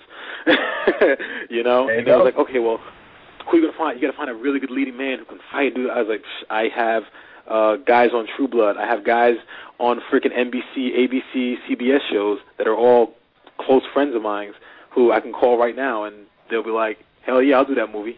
You know? So it it it's one of those things where we're hoping to shop it around and get the right producer who can see the vision of it. You know what I'm saying? Because the, because the story itself, it's badass. You know, this isn't it's not P it's, it's and it's it's in no way a PG storyline. Nope, And not at all. I read it it. I was goes- like, yeah. Yeah, yeah. Where it goes, it doesn't go anywhere pretty. you know, so I really, I, I really, I really am interested in seeing it definitely pan out. Like I said, at, at least in my eyes, it, it it would make it would make a really cool animated flick. But but keeping Yeah. the same vision, keeping the same vision you said, because at least from an animation standpoint, and this is just you know me sharing my my personal opinion, that you can you can work out all those angles with with minimal overhead. You know, it's like all right, the guy's seven feet tall, but oh, it doesn't matter. It's being drawn. You know, it's it's it's the voice. Yeah. It's the voice work that counts at that point. I think that would be a great project for that. But hey, man, if it goes if it goes full feature, that's kudos to you, dude. Oh man, yeah. Because uh, I, I mean, like, a, a, a, like anybody who's read it, they're like, oh yeah. So you're Brad Con. Like even uh, uh, Ezekiel Jackson, Big Zeke, when he when he when he read the script the first time, he was like, uh, yeah, you're gonna need to make Braddock a little bit shorter so I can play that role. I was like, nah, man, that's my role. you know, he was like, that's he's like, man, screw you. Oh, okay, how about you make the guy Brock a black guy so I can play that role because this is cool. you know what I'm saying? but it's That's like you know. funny. Well, everybody, like, like, everybody, like everybody who's everybody who's read everybody who's read the script of the comic, uh, John Morrison, you know, uh, Vince McMahon, you know, they've already. wow, you let Vince read that, man? That's that's that's that's ballsy, man. You, you know how he. Well, you know what it was? I, I I I presented it to Vince, and Vince was actually very cool about it. We were on a flight back from Iraq, and I presented to him, you know, professionally and always on the real. And he was like, "Yo, I'll, he, he Vince has always been a really good guy towards me. I've I've I have never ever had anything bad to say about Vince because Vince is a man. You know, if there's one thing about Vince is Vince McMahon is a man's man. You know, he's the kind of man that will look you in the face and you know tell you I don't like you, what you want to do. Let's, I don't care how old I am. Step. You know. Yeah, you can have the So I always, I, I always respect, I always respected him. I always, I always respected it ab- about him, you know. And I presented to him. He read it on the flight to Iraq, and on our flight back from Iraq, he told me his opinion of it. Said he li- he liked it a lot, but the only problem was that Mark that Mark was attached to it, you know. And he kind of wanted me to separate myself from him. And you know, Mm. again, Loyalty, I'm a New Yorker. friend. Uh, yeah, again, I'm a New Yorker, and there's something in the water. It's called That's fuck right. it, and when we, and when we drink it, we don't know what we're doing. Oh, you're not I kidding. told him. Yeah, I told him. I said I, I let him know. I let him know straight up. I was like, I'm sorry, but I can't detach myself from him. You know, because because because loyalty comes first. And a lot of people have told me that was a dumb move to make. But in his eyes, that was a man's move to make, and he's always respected That's me right. for it. He, and he's never held it against me. So and that, dude, that's that's that that right there is is is a true friendship. A, a, a true friend will will be the dude you call at 3 a.m. that had to hide a body. So exactly. hey, hey, you know, and and, and you you took you took the L, so to speak, but you did it you did it on your two feet, and and you know what? It makes you better for it because when it finally comes together the way it's supposed to be, people can look back and be like, you know, we tried to get him to separate himself, to go this way, to go that way. He just didn't do it, man. And you know, you can call it stubbornness, you can call it loyalty, you can call it whatever. You know what it is? It's it's it's a mark of true friendship because that's the only way you're gonna you're gonna Yeah. succeed is if if you work together as a cohesive unit because one you know the success hinges on both of you, not one of you. Well, you know that's and, and that's that comes to where you know how we were brought up in OVW. You know, we were brought up to not back down. You know, it's it's a more common thing lately now, to where uh, you know, guys don't they don't stand up for themselves to the office. It's not us No. versus the office. It's it's it's, it's, it's oh oh I'm I'm I'm a good boy. I, I I do everything right. And you know, it's like oh go to your room. We're we're on a European tour. I'm in my room. I'm being quiet. Can I get a push? you know what I'm saying? And it's That's like terrible. you know, I I was never that guy. I was the guy that is like, yeah, you hear Shad threw up on John Cena and anything on the bus. Yeah, I heard about that. Yeah, he's an idiot. Yeah, I'm an idiot, but I had a good time, and I have the, I have that memory of having a good time. You have a memory of your hotel room, you know. That's it. Three o'clock in the morning. Three o'clock in the morning. I'm walking around Germany with you know four German dudes who are at the hotel for a conference, and some hot chick who's just trying to you know sleep with me, and I'm like, get away from me. like nine, nine to nine, you know. I have that experience while you have your hotel room and you're just sitting there, you know, talking to your buddy about. Remember that match that Shawn Michaels had in 1987 uh-huh. in, in 1989? That was a good match to rock. Like, come on, man, live life. You it's know? true. You can't. You can't. You can't be business twenty four seven. Which, which you know, it was. It, it's funny you referenced the Iraq tour because I was going to ask you, and, and you know, I never. I, I haven't had the opportunity to really, you, you know, ask somebody who was recently active with the roster. But in being in being involved in going to Iraq, how was that experience? And you know, how much how much secrecy had to go into planning those trips, especially with the hostile climate that was that was going on over there. Man, to be totally honest with you, I have no idea how much secrecy goes into it, but I do know that when you're over there, you find a new respect for not the politics of this country, but the people of this country in general. I met a little girl over there who was nothing but five foot four, five foot three, had a singing voice that, you know, was just amazingly beautiful. And this girl walked around with a gun that was about half the size of me. Wow. She's on the front line, and she's putting her life on the line. You know, not to get a music contract, not to survive on an island. You know what I'm saying? Not to win love on a TV show. She's putting her life on the line to feed her family and herself, and to protect this country. And you see things like that, and it makes you appreciate what you have. You know, my father was a military guy, and he went to when he came to this country, he got his citizenship, which is a, it's a common West Indian thing. You know, they come to, you come from the islands to New York, and then you join the military and you get your citizenship. You know, Yep. and he went to the military, and he always told me about that, and I always had respect for soldiers. You know, but it's like when you until you go over there, you really don't understand the hardships that our soldiers put themselves through, just to protect us and just to protect each other. You know. Yep, you don't know about Like- the like- shit until you're in the shit. Exactly. Like when you're on the front line and people are shooting at you, you you don't listen to the guy next to you and say, "Hey, are you Republican or Democrat?" Republican. Ah, I can't fire with you. I can't fire with you. Are you gay? Or are you straight? I'm gay. Here's a brick. oh man, you know what? I'm gonna move over here.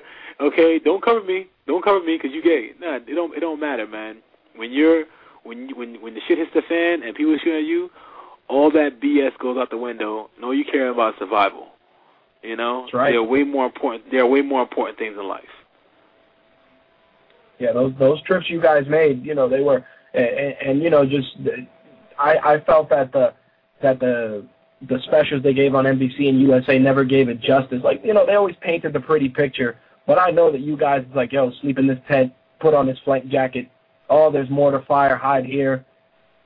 Oh yeah, I mean, honestly, man, there was a couple of times, uh, you know, we got in a couple of situations I really can't talk about, but you know, it's just I I I saw it as I'm dealing with this for one week. They're dealing with this for six to seven months, going home, then coming back to this and dealing with it for another six to seven months. You know, and it's unbelievable to me that you know the survival of our soldiers and the you know dexterity of them is amazing to me because I don't I don't like I don't think I can I could do it. Dude, you it's know, a huge so, it's a huge undertaking. It's it's a huge undertaking, you know. And you know, I've seen a lot of a lot of wrestlers. You know, they'll they'll go on TV and they'll be like, you know, we come out here to entertain them, but you know, they're protecting our freedoms. You know, the the the the the, the hallmark moment. But yeah there's more to the hallmark moment than than those you know those three seconds of film. You know, there, there there's people getting shot, there's things getting blown up, and you're there in the thick of it as an entertainer. And it's like I can get snuffed out tomorrow just for being here to entertain. These guys can get snuffed out going to the bathroom in the next five minutes. And you know, it's a, it's a weird thing because when you think of the military soldier, you think of a guy who's my size, with, with my muscle definition, standing there on the front line, jacked, ready to go, talking about yo, what's up? And it's not that. It's a kid who just graduated high school, who barely got his dick wet.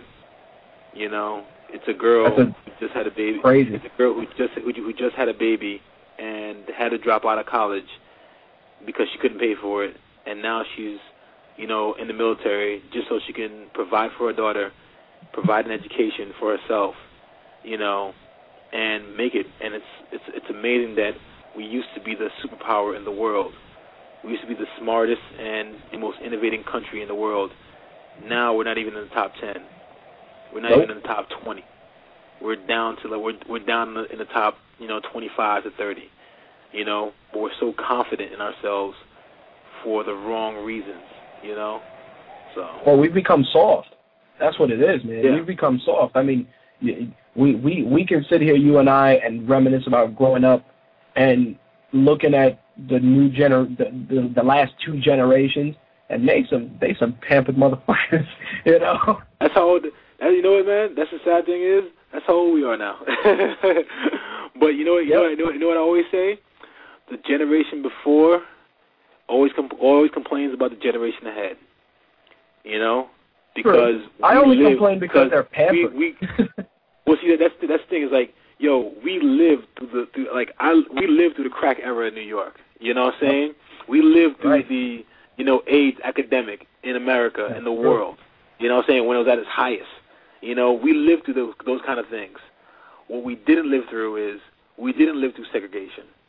We didn't live through, you know what I'm saying, riots and, you know, uh, a real financial crash in the market to where people didn't even have jobs. Not like we don't have right. jobs now where the, where the government's going to help you out a little bit. No, no, no, no, no, no. I mean a real market crash to where nobody had a job. You know what I'm saying? White and black. You know? We didn't live through that. We didn't live through picking cotton. So every generation looks at the, the generation ahead of them, and they always say the same thing. Man, you don't know how lucky you got it. because is true. we because because they lived through it, and it's like no matter what happens, it's always going to be like that. This generation, I guarantee you, ten years from now, you're going to be hearing these kids talking about, look at these little punks with their hoverboards. They don't know how lucky they got it. You know? you know that that's a I had never I had never given it thought to that extreme, but thinking about it, it's true. It, it's just that my my concern isn't, but eh, my complaint is more so because everybody's not like you're not hard in the ways of the world. I'm not saying that you know you have to you have to grow up in the hood and and you know dodge crack needles on the way to school and and dope pushers and the AIDS epidemic. But I just think that nobody, people don't get tested physically. It's like you know you'd rather have be glued to a keyboard than go play outside. You know, which is you know it's a, it's a gripe about showing how how old I am, but it just helps in terms of just helping us progress forward. Like you know that era of physicality. That's that's the one. That's like like my family. We're my family. We're not uh, Native Americans. We're not you know we're not original uh, original slaves or anything like that to to to, to America. You know my family. My entire family is West Indian. You know uh, even my girl. My girl she's Bulgarian. You know so it's it's like we we're all from we're, we're all from different countries and we came to come came to America. Like I was born in the states, but literally um, a few months after I was born, I was back in the islands living. You know what I'm saying? So wow. it's like when I, you know, when I came to America, you know, New York isn't America to me because New York is a melting pot of so many different cultures that until you leave it, you don't really see the real America. You know, you don't really see New York. Everything is separated in not by race, but by culture. You know, you don't call Italians sure. white, you call Italians Italians. You don't call Jews white, you call Jews Jews. You don't call Puerto Ricans and Mexicans Lat, you know, what I'm saying uh, Latinos, you call them Puerto Ricans. Oh, those are Puerto Ricans. Those are Mexicans. That guy is definitely Dominican. You know how he looks a little bit Latin, a little, a little black. You know what I'm saying? so, you know, it's it's it's it's it's a weird feeling to when you go outside of New York and you see how people separate themselves not by their cultures but by their colors. And then when you go a little further than that, you'll see people, people separate themselves not by their colors but by their classes. You know, and it goes on and goes on and so forth. I think the major problem right now is we're trying to separate ourselves, you know, into what group we're with. You know, are you on the left? Or are you on the right? You know, are you in the front or are you the back? Are you for this guy or are you not for that guy? When we need to just classify ourselves as Americans and come up with each other, not, you know, physically, but mentally, and realize and say to ourselves, you know what? We're losing this war on education and we need to gain a foothold by putting more investments into our children and not into and not into, not into war and guns. You know. Uh, well, you know, it's, it's easy. It's easy to be on the offense and be on the defense. I mean, you know, in citing what you were going back through and and saying, you know, how you are growing. You know, you grew up on the islands. I mean, even in the islands and, and here, there, there's still adversity just the same. I mean, you know, come, oh, yeah. if, if yeah. you came to this, you know, if you come to this country and you're like, hey, you know, we're we're we're not native here, we came here. There's still, you know, it's still real outside of the world. You know, I'm I'm Puerto Rican. I'm not first generation, but you know, my mother was. But you go to Puerto Rico, there's still the hood, there's still the ghetto, there's still people getting getting shot up. It's it's the same thing. I can say, hey, I'm not Native American, you know, because Columbus dragged my ancestors over here you know, that there's slavery and there's bullshit everywhere.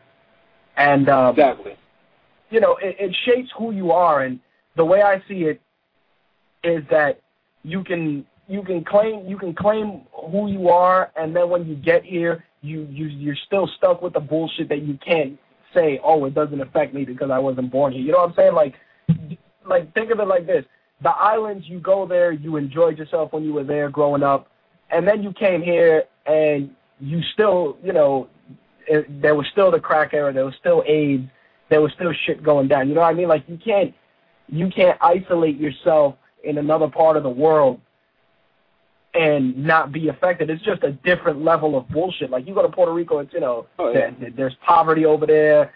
There, you know, they, they don't want to progress forward. I'm sure when when you visited the islands, you're like, damn, why can't you guys move ahead? You know, you know, you know what it is too. It's one of those things where it's like, you know, every culture has to have their down, their, their, their every, every, every. I'm sorry, not every culture, but every group, every um, generation has to have their moment where they step up and stop being kids. You know what I'm saying? I think I think our generation's moment, you know what I'm saying, was that 9/11 moment because it was right at the peak of you know you, you're in your 20s or you're or you're, you're a teenager, you know, and it was one of those things where you've heard of you know bad things happening, but you'd never seen anything that devastating Yeah. happening right That's outside right. your back door. You know what I'm saying? So it's like that was our generation's moment to step up, and I think we did a pretty decent job, you know, with all circumstances being held in front of us. But it's still not over, you know, for us as a culture. Have step up from that and say, you know what? I really don't want to separate myself from a guy in Ohio just because, you know, I like I I I want I want health care. And I really don't want to separate myself from a woman in Florida, you know, just because I want, you know, more Medicare. I want better better, better wages for myself and other people. I think as I think as a culture, we all need to come together and just stop arguing over dumb stuff and realize that Oh yeah, we we sweat things. bullshit. You know what I'm saying? Yeah. Yeah, we sweat bullshit. We, you know, we make it, it's like I, well, I, I cover video games extensively on this show as well as you know wrestling and MMA.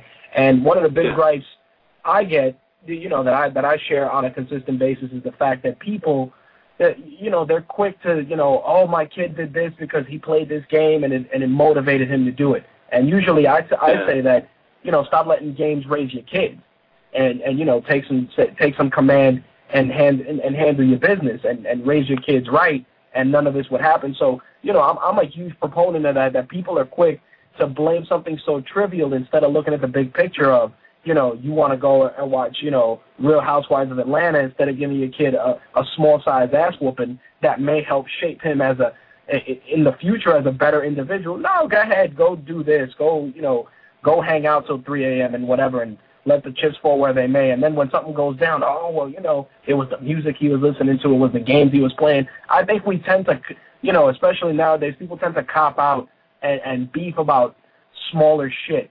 It's it's the same thing with with hip hop culture. It's the same thing. I mean, you know, Paul Mooney um, that said the best line. Everybody want to be a nigga, but don't want to be a nigga at the same time. No, And he- exactly. and- and- and and he was he, let me tell you i heard that and it was the most truest sense of the word because it's like anything else. We embrace things until they become detrimental to us. You know like we, everybody's cool. Oh yeah i'm gonna hang my pants off the ass and i'm gonna go do this and un, until you until a cop stops you. Then it's yes sir Yeah. no sir okay sir. You know what i mean? And then we we blame other things instead of just looking at that at, at, at the at the bigger picture. So so I understand what you're saying in, in terms of coming together and and handling our business as as as a people. Uh, You know, I I can relate to you on that 100% because it's easy to make scapegoats out of everything. I'm sure when you were when you were wrestling, you know, you you'd hear, "Oh, you know, my kid learned this from wrestling. You know, it's your fault." No, it's not. You know, it's your fault Yeah. for not watching them. Well, you know, it's, it's one, it's one, it's one of the things. You know, people people try to blame wrestling for people try to blame whatever they can to not take responsibility themselves, and you know, it it is what it is. You know, my thing is I always just try to you know represent myself, portray myself in the fashion that I want to be represented, and for people to realize that I'm a character on a TV show. You know, the real me is nothing like what you see on TV, unless you know me. You know, and even if you know me, then you know you're pretty much you pretty much don't have to ask, to ask the question, what's the what's what's an act and what's the real thing? You know what I'm saying? So, but hey, man, I, I was going to tell you, man, it's been very good talking to you guys, man. Um, I would love to continue. Yeah, I was- I was gonna tell you, I kept- I got to do. I've kept you on really long, so I uh, no, it's okay. It's not it's not not not even a problem, man. Not even a problem. I was very happy to be to be on. If I didn't want to be on, I'd hang up the phone. No, I, I, I hear you, man. Before before I let you go, man, is there is there any any projects you you want to announce? Any shout outs? Any any people you want to thank before I let you go? Oh no, man, not really. I got. I mean, I, I, I have. I'm. I'm right now. I'm really just. I have several movie things. I'm. I'm. Um, looking forward to going to. I'm going to the Arnold Classic. Uh, in about a week or so to watch my boy Dexter Jackson. He's gonna, you know, make history at the Arnold Classic this Dexter. Jackson is no joke. That's my. That's my boy. We had lunch while I was in L.A. and, you know, again another good brother that gave me some sound advice that I. I you know. I don't know, man. I, I some I sometimes I sometimes forget. I sometimes like I sometimes forget who I am and what I'm capable of drawing to me and I, ha- I need. I'm glad I have good friends to remind me and let me know, you know, what uh I what I really possess. You know what I'm saying? It's a real blessing. Cool. So No, it's true. I mean, uh, but, but before I let you go, of course, um, you can you can follow Shad on his site. It's uh, www.shadthebeastgaspard.com. He's also Shad Beast on Twitter. Is there anything else? Any any place else that people can keep up with you? ah man, besides my mama's house, nowhere else. All right, cool. That that You works. But um, listen, I, I appreciate you coming on, and and dude, when anything you want to announce, anything you want to promote, y- you got an open door invitation. And, and from not, not even from one definitely, man. If you worker to another, you know.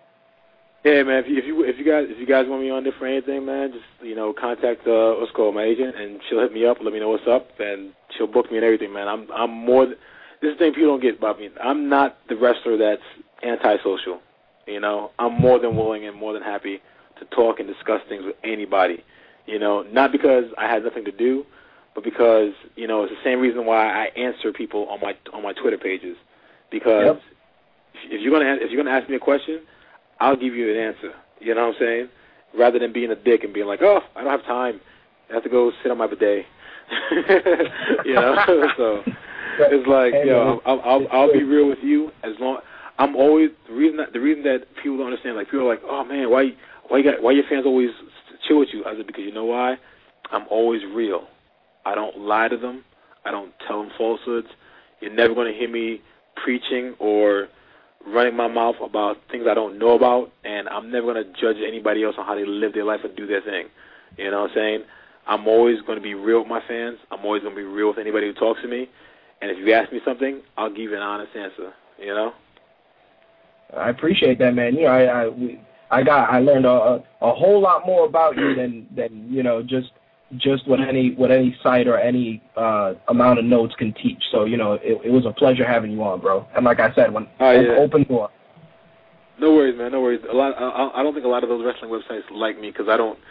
I don't really get the news until like three weeks after. I, like nobody ever contacts me to confirm news. So. Nah, we don't It's we don't run like that. So you got you got nothing to worry about. All right, man. All right, man. Take care of yourself. All right, no, you guys too. All right, later. Bye. All right, that was Shad Gaspard. If you want to follow him on Twitter, it's at Shad Beast. Um, you can check it on our My Take Radio uh, timeline to find him there. His official website is www.shadthebeastgaspard.com. So again, definitely want to thank Shad for coming through. We ran the gamut. We talked wrestling, we talked politics, we talked comics, we talked games. It, it- was a pleasure having him on. I learned I learned a lot and got some insight into who he is, just not even as a as a wrestler or as a performer, but as an individual. I'm going to take a quick commercial break, and when I get back, we're going to finish up this wrestling. We still got video games, we still got movie news, so stick around right after this. wonder what's on tonight even. Tonight at 10 on your local news. I said to Jesus, Jesus, can you save me? This is the deal of the century, people. I'm telling you. So, Jason, uh, what, what, I mean, what, what are we doing tonight? Tumbling with Tumbleweed, Tuesday nights at 10 p.m. BlogTalkRadio.com, Eastern Standard Time. Do you even know? Jason? Jason, are you there? All right, and we're back. Um, right before Shad called in, I was going through Raw, and I wanted to talk about the Elimination Chamber. I'm not going to do a match by match because if you haven't seen Raw already, it replays on on the Universal channel, and I'm sure you guys know what, what's going on. Um, I'll just give a, a general overview of the whole thing. Uh, Monday Night Raw as a whole was was solid. It wasn't like anything else, the road to WrestleMania, so there's definitely going to be a lot of crazy stuff going on. Uh, one thing I did want to talk about, of course, was the 221 campaign that came to an end, which, of course, was revealed to be The Undertaker, and at which point The Undertaker came out, and he was interrupted by Triple H.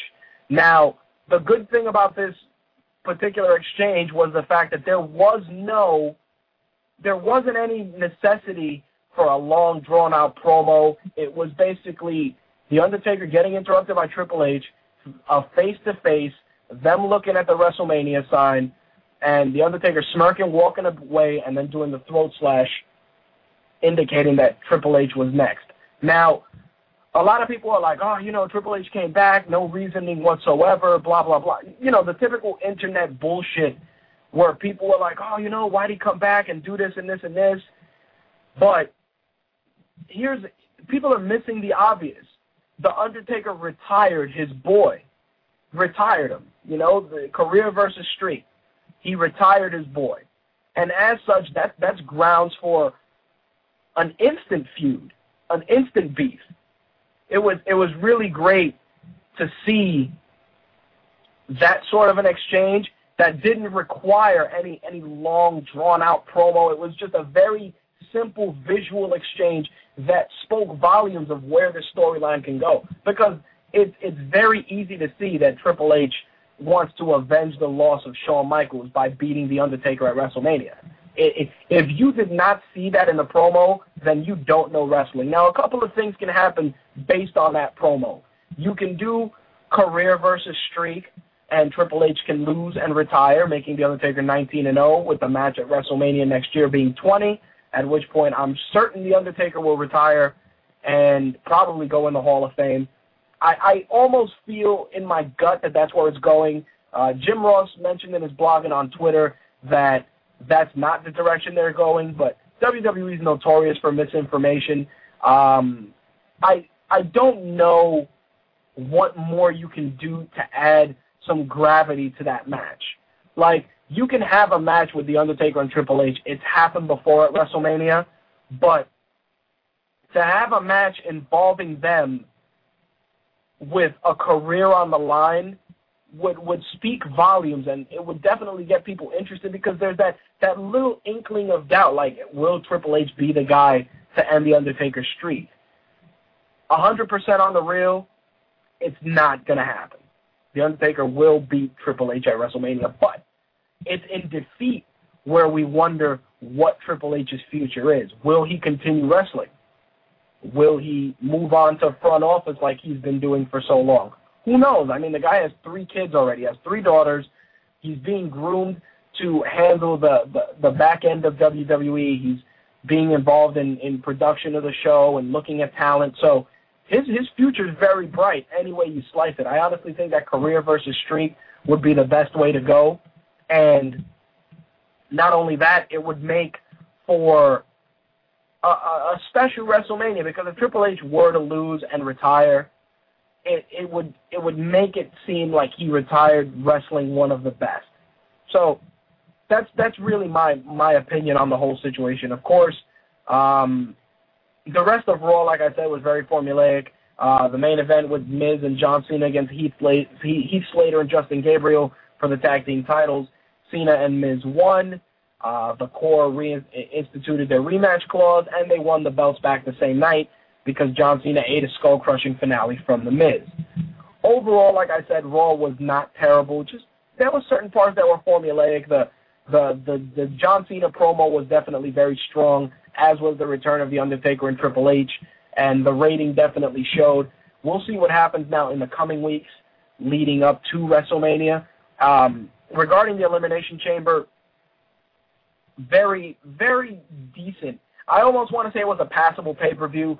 Um, the Kofi Kingston Alberto Del Rio match that opened things up wasn't something that I really cared about, only because to have your IC champion feuding with your number one contender is, at least to me, seems kind of pointless because there's not going to be any belt on the line. I mean, if you're going to go with Kofi Kingston getting the belt and fighting Del Rio and Del Rio beating Kingston and taking the IC belt and allowing Del Rio to be a guy to get both championships would would be huge, but we know that's not going to be the case. I just thought the match was kind of thrown together to keep Del Rio busy leading into WrestleMania. On the SmackDown side of things, the Elimination Chamber for SmackDown was, you know, it, it was it was all right. I mean, you know, Edge was going to retain because we knew that that was going to be the way they were going to go with it. Um, of course, Del Rio attacked Edge post match. Christian made his return to attack Del Rio. Uh, rough estimate is that Christian should be ready to go to wrestle within the next four weeks. So now you got Christian involved in the situation with Del Rio. So you can do a couple of things. You can have him feud with Christian a little bit just to keep him occupied till WrestleMania. You can do a triple threat with Edge, Christian, and Alberto Del Rio, which I don't really see them doing, but you know they could go that route. Stranger things have happened from the uh, tag team title side of things, of course. Like I said, from Raw, and and my notes got messed up. I should have covered Elimination Chamber first. Of course, Kozlov and Marella lost the belts to uh, Ginger Kid and South Africa, Gabriel and Heath Slater. Um, again, it was really you, the the angle with Kozlov and Marella had run its course. Now it's a matter of where they go with it now. Do we get a heel turn for Kozlov? Do we make Marella a more legitimate threat? It could go a lot of ways. The WWE Championship match with The Miz and Jerry Lawler was was actually a very solid match. It was it was tough to watch because Jerry Lawler was coming into the match with the passing of his mother, which also was referenced by Michael Cole on Raw, which I kind of felt was a little a little too real for my liking, especially since his mom had been you know hadn't even been a week since she passed. So definitely a lot of emotions were running high. There was even rumors that Lawler was going to win the belt and then lose it on Raw, which frankly it wouldn't have hurt. It wouldn't have hurt had they done it, but the Miz needs to be kept strong going to WrestleMania, so I understood why they didn't go that route. And of course, this sets up Lawler versus Michael Cole at WrestleMania, which can be very entertaining for what it is. If it's five minutes or so, it should be fine. But a, a very solid match. I mean, the Miz came into his own in in, in terms of just um, playing playing the heel to, to to the limit. And and Lawler, regardless of age or whatever, the guy is a true class act. He could have definitely phoned it in and said, "Look, I'm not going to wrestle." Um, you know, since since my mom passed, and throw the whole main event into uh, disarray. But very very strong showing from Jerry Lawler, and it, it was a solid match. It wasn't terrible. The Raw Elimination Chamber closed things out. Uh, very good, very good Elimination Chamber. John Morrison is a psychopath. Um, he did a lot of crazy shit involving the chamber. Um, of course, one of the cells malfunctioned and CM Punk almost killed himself getting out. But again, very, very well done. John Cena wins, setting up the inevitable match with The Miz, which odds are either The Rock will be a special guest referee or a special enforcer or something and be involved in some extent. And I can guarantee you one, if not both of those guys are going to eat a rock bottom. So with that, Elimination Chamber, like I said, most of these pay-per-views leading up to the road to WrestleMania get very.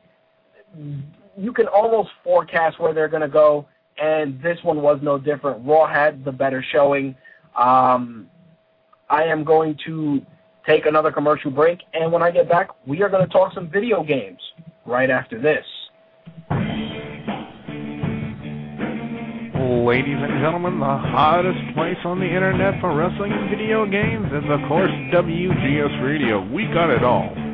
News, reviews, interviews with some of the biggest stars in wrestling today, and yes, even. Oh my God! The leader of Team Gooch himself, McDirty says. That's every Wednesday and Saturday night, 7 p.m. Central Time. And of course, for pay-per-views, two hours before every pay-per-view for wrestling. www.blogtalkradio.com slash WGS Radio. We'll see you there.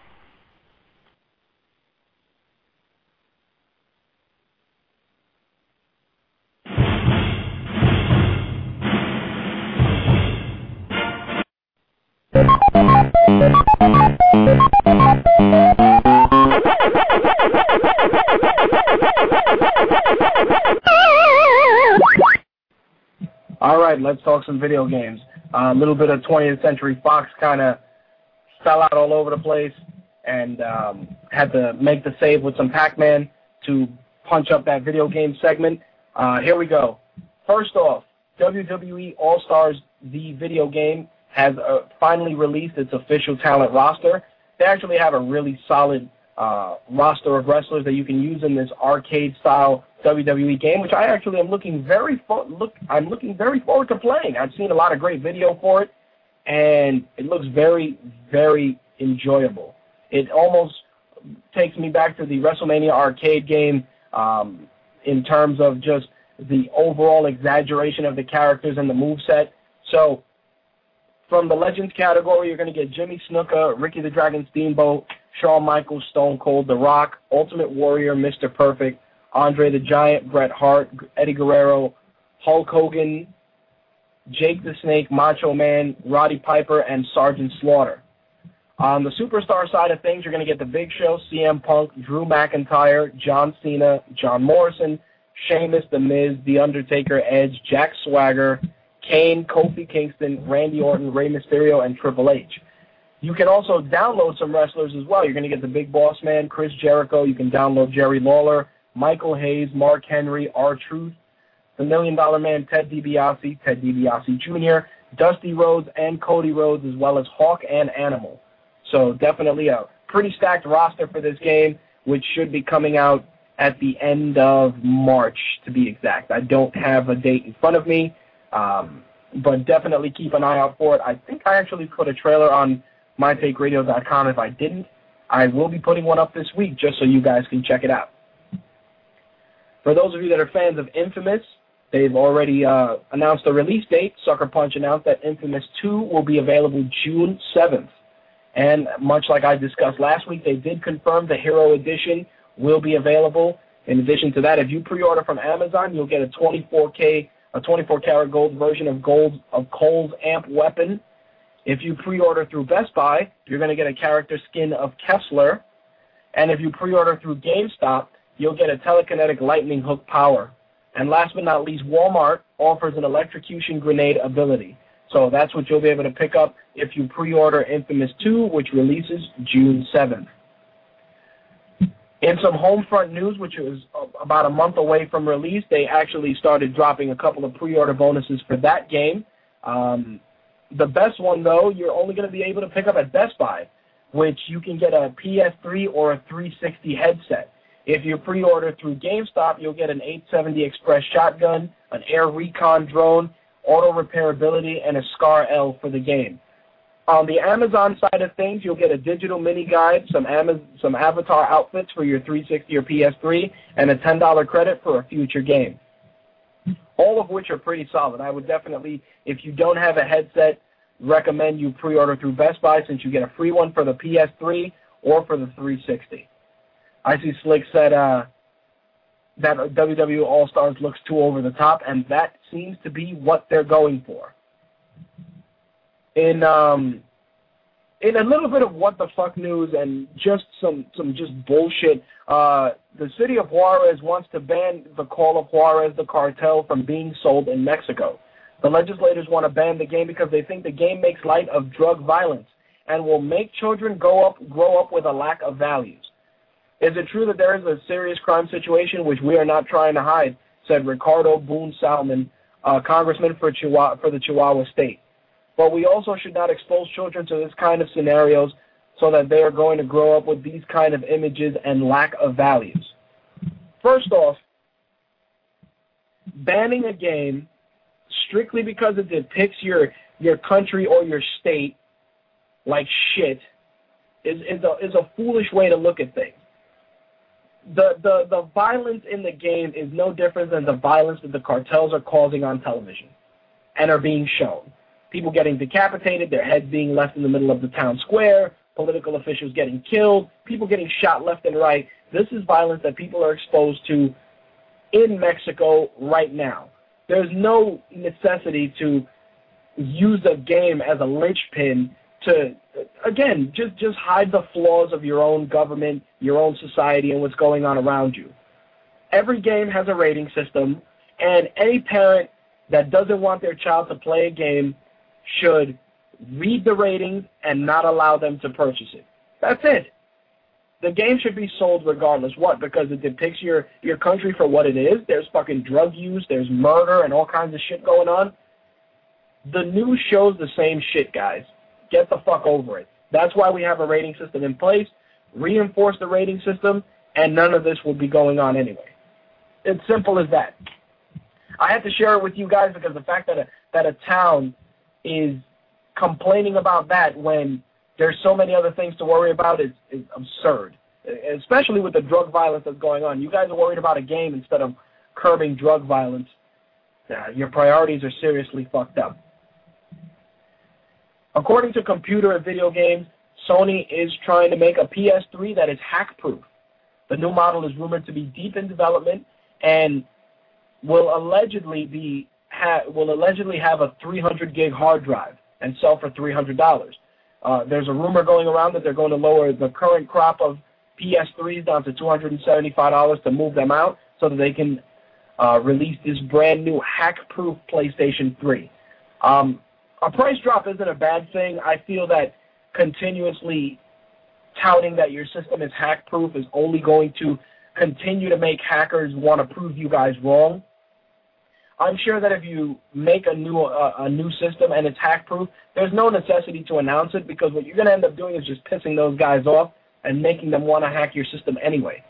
It's simple as that. I mean, it's great that Sony will be doing a price drop, but to do it with the intention of making it hack-proof and pretty much throwing it in hackers' faces is inviting them to continue to break up their to break down their system and find new and innovative ways to jailbreak and hack the PlayStation OS. So keep an eye out for that, guys. Possibly a 275 price drop and a hack-proof PS3 for $300. In some 3DS news, they have released uh, some launch ti- uh, listing of launch titles, which you'll be able to pick up when the system comes out. Uh, the system is going to feature three first-party games and 12 third-party games. Each of the first-party games has a suggested retail price of $39.99. Uh, from the Nintendo side of things, you're going to get Pilotwings Resort, Steel Diver, and Nintendogs and Cats. Also, before 2011 ends, you'll be able to pick up Legend of Zelda um, Ocarina of Time 3D, Star Fox 64 3D, Kid Icarus Uprising, and a new Mario Kart. Those will be coming out before the end of 2011. On the third-party side of things, you're going to get Super Street Fighter 4, The Sims 3, Madden NFL Football, Pro Evolution Soccer, Lego Star Wars, Ridge Racer 3D, Super Monkey Ball, Bust-a-Move Universe, Samurai Warriors Chronicles, Asphalt 3D, Combat of Giants, Rayman 3D, and Ghost Recon Shadow Wars. So those will be the launch titles you'll be able to pick up with your brand new 3DS. If you decided to put your um, Dead Space 2 on the side and it's collecting a little dust, you may want to blow the dust off because there is a new download pack that we'll be releasing uh, March 1st. Uh, it's going to be Dead Space 2 Severed, which is going to extend the story of Dead Space 2 with two additional standalone single-player chapters. The pack is going the pack is going to revolve around Gabe Weller from Dead Space Extraction. Weller will come with a brand new security suit and an upgraded pulse rifle. Also in the pack, you're going to get the uh, appearance of the Twitcher from the first Dead Space video game, and that's going to come out March 1st on Xbox Live and PSN. The pack is going to run you $6.99 on PSN or 560 Microsoft points on Xbox Live. Severed will be available on March 2nd for PSN in Europe. I just got word that Slick is calling in. Let me bring him on real quick. Slick, what's going on, dude? What's up, man? What do you got, brother? Um, I was calling about that 3DS um, launch list. Really not? Really not feeling the Nintendo launch, which was kind of surprising because usually they'll actually have like a new game that people are really like excited to see come out. And I'm not saying that And no Marios. games are going to be bad. Yeah, no Mario. I'm not saying those three games will be bad, but there are three games that most people won't give a shit about. Yeah, like Pilotwings. Like, like why would you go with Pilotwings over a Mario title? I mean, don't get me wrong. They, they can always rehash a Mario title and throw it out there, which you know defeats the purpose.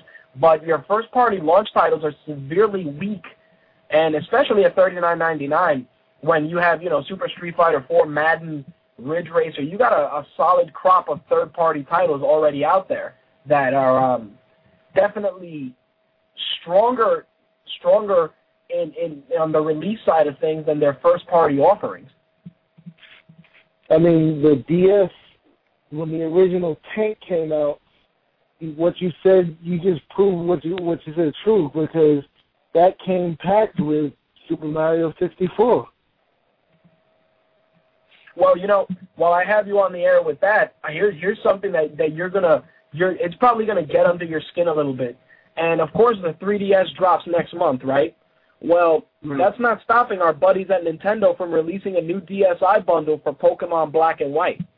You're gonna get a Pokemon Black bundle and a Pokemon White bundle, um, and it's gonna be 179, and it's gonna have uh, Reshiram or Zekrom on on their respective handhelds and an exclusive case. And those bundles are dropping March 6th. These Can are you believe regular that? D- these are uh, DSIs or DSi XL. Uh, DSi, it, it looks like it's just regular DSi bundles. Yes, I can Doesn't that, doesn't that make that. zero sense? No, it makes a shitload of sense because they're gonna sell like hotcakes. Do you think it's because they want to close out the the inventory they have so that they can just have the 3DS and, and phase out the, the, the DSi? um, honestly, I don't know. I think literally they're just cashing in on the fact that Pokemon sells like gangbusters. True. Because the thing is that Pokemon always draws out the kids. The kids, you know, go crying and bitching to the parents, and the parents buy them whatever the fuck they want. I want the, I want the DLC Rescue Ram on it. Okay, whatever. Yeah, but you know what it is? I just feel that this close to, I mean, you're, re- not for nothing, you're making basically brand new DSIs with these designs on them instead of just getting rid of the inventory you have. You see what I'm saying? It's almost like you want to get rid of the DSIs, but yet you're putting more DSIs out there. The, you know, what's going to stop people from, you know, from that already have a DSI and just buy the Pokemon game? What incentive is there to move this bundle for 179? You see what I'm saying? Like if you're trying to get rid of the DSIs and you're going to put more of them on the market, it- with a month with a month left before the 3DS drops, I'm a little concerned just because it almost feels like they're really trying to beat people over the head because any kid that gets a DSi bundle with the new Pokemon Black and White, the within three weeks is gonna want a 3DS. You see what I'm saying? Like it's gonna, it's it, like you're gonna have a lot of pissed off parents. Yes, you will. And guess what Nintendo's gonna say? That's your Fuck you. problem. because what you said is right. It's exactly three weeks. Like I kept saying, March is going to be a bookend month for Nintendo. And when you start reading the numbers in April, that's going to prove it, I guarantee you. But basically, this is what Nintendo will do. They've already started airing commercials for Pokemon Black and White. A week before the actual release, they'll start airing um, commercials for the bundles, and they won't start airing the 3DS commercials until a week before the 3DS comes out. And by then, they'll have made you know, they'll basically have made whatever money they expect to make off of those bundles, because they'll probably make it a limited edition because they know once the 3DS comes out, basically the only people who are going to buy it will be people who say, well, that 3DS costs too much, so I'm buying this instead. You know, it's it's it, for me. I understand Nintendo's in this, and they're trying to get as much paper as they can, but it, it just disturbs me that they're gonna you know throw these new DSIs into the marketplace, and these same parents, dude, are gonna. Dude, we're we're in the you know our our economy's in the shit, and you want people to drop that 179, and you know the same parents are gonna have to buy 3DSs. Like, like it's a Yeah, little but- fucked up, honestly. Like, why don't you just do a 3DS bundle with Pokemon Black and Pokemon White and really make paper? Like, why, why do that? One, because you're right, the economy is in the shitter, and they're going to make as much money as they can. Two, they're probably not counting on really big sales of the 3DS until the holiday. And Hmm. also, one, why to answer that question, why not make it a 3DS bundle? Because even though it's going to be their biggest title until something like until the 3DS comes out, and it's going to be still their biggest DS title of the year, regular DS. The fact remains that Pokemon is a DS title and not a 3DS title. And I was going to mention that the fact that they're going to have Street Fighter at launch is going to pretty much make up for the fact that they don't have a strong first party title. Because the success of Street Fighter 4 is going to move consoles, I believe. You think at this point, though, I mean, th- there's only so much Street Fighter that you can really put out there. Do you do you honestly think, and, and you probably do, that that Street Fighter 4 is going to be that that that title that forces people to to really go out and buy a 3DS? I mean, honestly, in looking at this complete listing of, of of release titles, none of them motivate me to buy a 3DS. Like if you if Kid Icarus was coming out and I was in in, in the market to purchase a 3DS, that would be a title I'd want to play it for. You know, I'd want to pick it up just to play for for Kid Icarus or for something of, of that nature. To go with, you know, it's like you really want me to pick it up for Pilotwings? Are you fucking serious? Well, it's not going to be the killer app, no. But I'm saying it's going to move consoles because, as you know, Street Fighter has a very strong following, and there will be people who pick it up for for Street Fighter. True. It's, I'm not saying it's going to move a million a million 3DS. I mean, over the course of a year, maybe, but it's going to move. I would say it's going to move probably more units than any of the other titles you mentioned. Okay. All right. Well, I'll definitely hold you to that when the NPD numbers come out. Because I mean, you figure the people who who play Street Fighter and play Marvel versus Capcom, any of those people who can afford it, let's be realistic, will probably get a 3DS and get that Street Fighter. All right. Fair enough. Just because of the fact that it will, you know, it, it is both going to be a faithful translation of the original game for a handheld, and basically that makes it better than the iPhone version. True.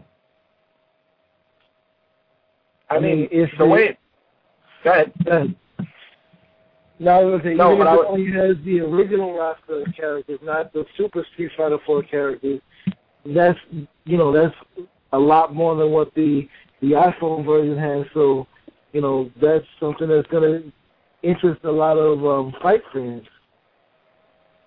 True.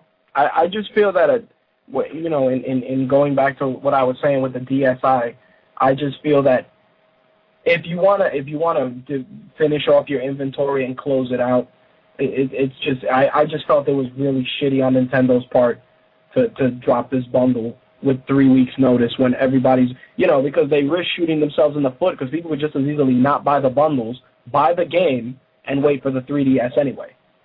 And then what? Then you're stuck with bundles all over the fucking place. Well, it it might bite Nintendo in the ass, but the the honest thing is that if they're smart, they'll make it a limited edition release. One because it's mainly only going to sell for those three weeks before you know those two weeks leading up to the the 3DS release. There is the stupid parent factor because even though the 3DS has been marketed, announced, you know, everywhere and everything. You don't really see any ads for it anywhere. Nope, not yet. Parents don't. Parents know that it's there, but parents don't know that it comes out Sunday, March 27th. The only people who know that it's coming out March 27th are the people really who plan to buy it, or the people like you know you and I who talk about video games all the time. Very true. So parents will see the Pokemon bundle on March 6th. They might even think it is the 3DS.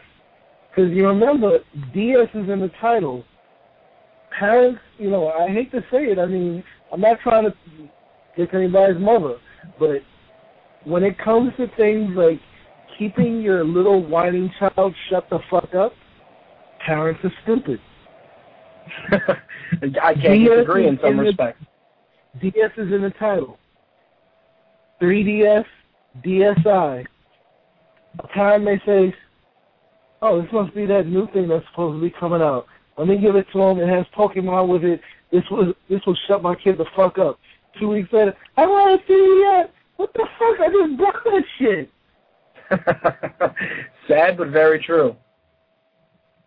There are That a lot of true. parents, just because you know, like you said, they let shit raise their children. They don't pay attention to what they're buying for their children. They just buy it to shut their kid up. Oh, it's something definitely to keep an eye on come March 27th. That's for sure.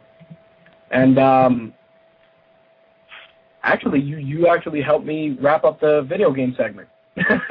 there you go. All right, well, like I said, check those numbers. March 6th and March 27th, those weeks, right after those dates, Nintendo's making a shitload of money. That's all. Oh I'm yeah, dude. I, I want to see those NPD numbers so bad come come April because we're gonna we're gonna really find out what kind of damage Nintendo really has done. Because you figure Pokemon Heart and Soul Silver were fucking remakes. They were in the top 10 all year. Yeah, they were in the top ten because I cited them at least four or five times when when we discussed it. So it's it's it's gonna be it's gonna be an interesting play for sure. Pokemon Black and White are brand new Pokemon games. The freaking Pokedex goes from 493 to about 650 something. That is true. it's a brand new game with you know it's boasting new play styles and everything. It's got like real internet connectivity and everything. If a rehash is gonna sell that well, a brand new Pokemon game is is crap. True. Can't argue that, my friend. I cannot argue that. and Nintendo is smart enough to be working with Cartoon Network. They already got the anime going in the black and white storyline, so kids know that shit is coming. Yeah, it's a it's a no it's a no brainer at this point. It's like it's like you know the it's a license to print money. Basically, might as well put fucking Pikachu over over freaking over Jackson's face and shit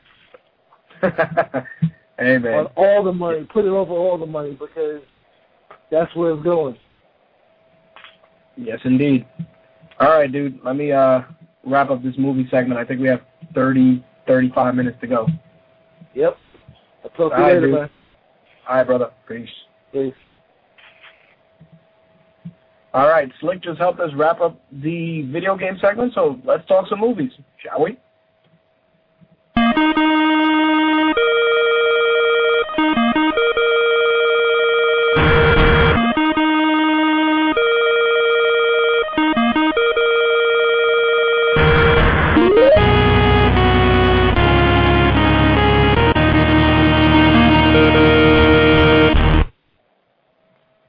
Right, let's talk some movies and some TV news as well.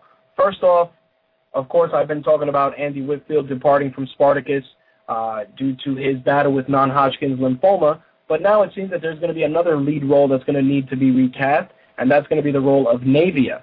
Leslie Ann Brandt, who played Naevia in Spartacus Blood and Sand Season 1 and also in Gods of the Arena, uh, will not be back and she is actually going to be leaving the show. I don't they haven't really given for what reason, but now it's a matter of that her role will need to be recast. For those of you that don't know, the character of Navy is actually very important because she is the love interest of the gladiator Crixus. So her involvement in the story is key and also a linchpin for the second season just because uh, Crixus is embarking on a on a journey to find her since she was sold after the after the events of season one of Spartacus Blood and Sand. So definitely going to be watching this with much interest to see who they put in this role uh, because it's a very it, it's it's a pretty big role in the storyline. So we'll be keeping an eye out on that. In some box office numbers, of course, we had a three-day holiday weekend. Uh, the number one film was Unknown uh, with Liam Neeson. I was surprised because I really didn't see a lot of promotion for this movie until about a week or so, uh, until about three or four days before it came out. and you know it just ended up being number one with 21.8 million dollars. I am number four, opened number two. Uh, the movie had a 60 million dollar budget, and it opened with 19.5 million dollars. Gnomeo and Juliet was number three. Just Go With It was number four. Big Mama's House, like Father Like Son, was number five. I can't even believe that shit. Uh, Justin Bieber's Never Say Never was six. The King's Speech was seven. The Roommate was eight. The Eagle was nine. It's only made fifteen million dollars. Uh, the the film had a uh, twenty million dollar budget, and it had a fifty nine percent drop from the previous week. That's that's crazy. Sixteen point nine million dollars worldwide. It should probably break even, but I don't see it trending beyond the twenty million dollar mark. No Strings Attached was number ten, uh, three point one million dollars. It's made sixty six million dollars total. In some Superman casting news, there were some rumors around going about of Kevin Costner being involved in the Zack Snyder Superman film. Uh, there was either the possibility of him playing Perry White, Jonathan Kent, Jor-El, or General Sam Lane. According to Latino Review, Kevin Costner's involvement has been confirmed, and he will be playing Jonathan Kent. So Kevin Costner is involved in the in the Zack Snyder Superman film. In a bit, in a bit of what the fuck movie news, because the movie news are a little light this week. Sony Pictures has bought the film rights to the comic book series Zombies vs. Robots. The studio will develop the film through Platinum Dunes and uh, from the series written by Ashley Wood and Chris Ryall. The plot of the story is set in the post-apocalyptic world in which the last human in existence is a young girl who is protected from the zombie horde by a team of robots. So another comic book series dragged into Hollywood, and it can either go really, really good or really, really bad. Most comic book adaptations are are mixed. Uh, there's some that are very true to the source material, others are not. I think that a film like this, especially um, involving zombies, is going to need to be very violent, and you're not going to be able to make this any sort of a PG or kids fair type of movie. So I definitely think that if they're trying to get a younger audience, they are going to fail with this particular concept. In another bit of, of gem movie news, the Farrelly brothers have considered, get this, they're doing a remake of The Three Stooges. Now, of course, in numerous episodes of MTR, I have discussed casting choices for the Three Stooges films, some of which have been better than others. This particular set of casting news is just awful. Rumored at, for, to play the Three Stooges are the following Justin Timberlake, Johnny Knoxville, and Will Sasso. Bobby Farrelly told the Boston Herald that he and his brother were looking at Knoxville to play Moe, Sasso to play Curly, and Timberlake to play Larry. So take that in, folks. The paper notes, though, that they were not the only three options. They've also reached out to Woody Harrelson and Larry David as potential Larry candidates, and Hank Azaria as Moe. So, why, why, why are you guys even doing it? Why are you doing it to yourselves? But so, most of the movie news this week have been bullshit. But I close out the movie segment and the show with this gem. Warner Brothers is developing a remake of the 1992 flick The Bodyguard, which starred Kevin Costner and Whitney Houston. Dan Lin is producing the script by Jeremiah Friedman and Nick Palmer.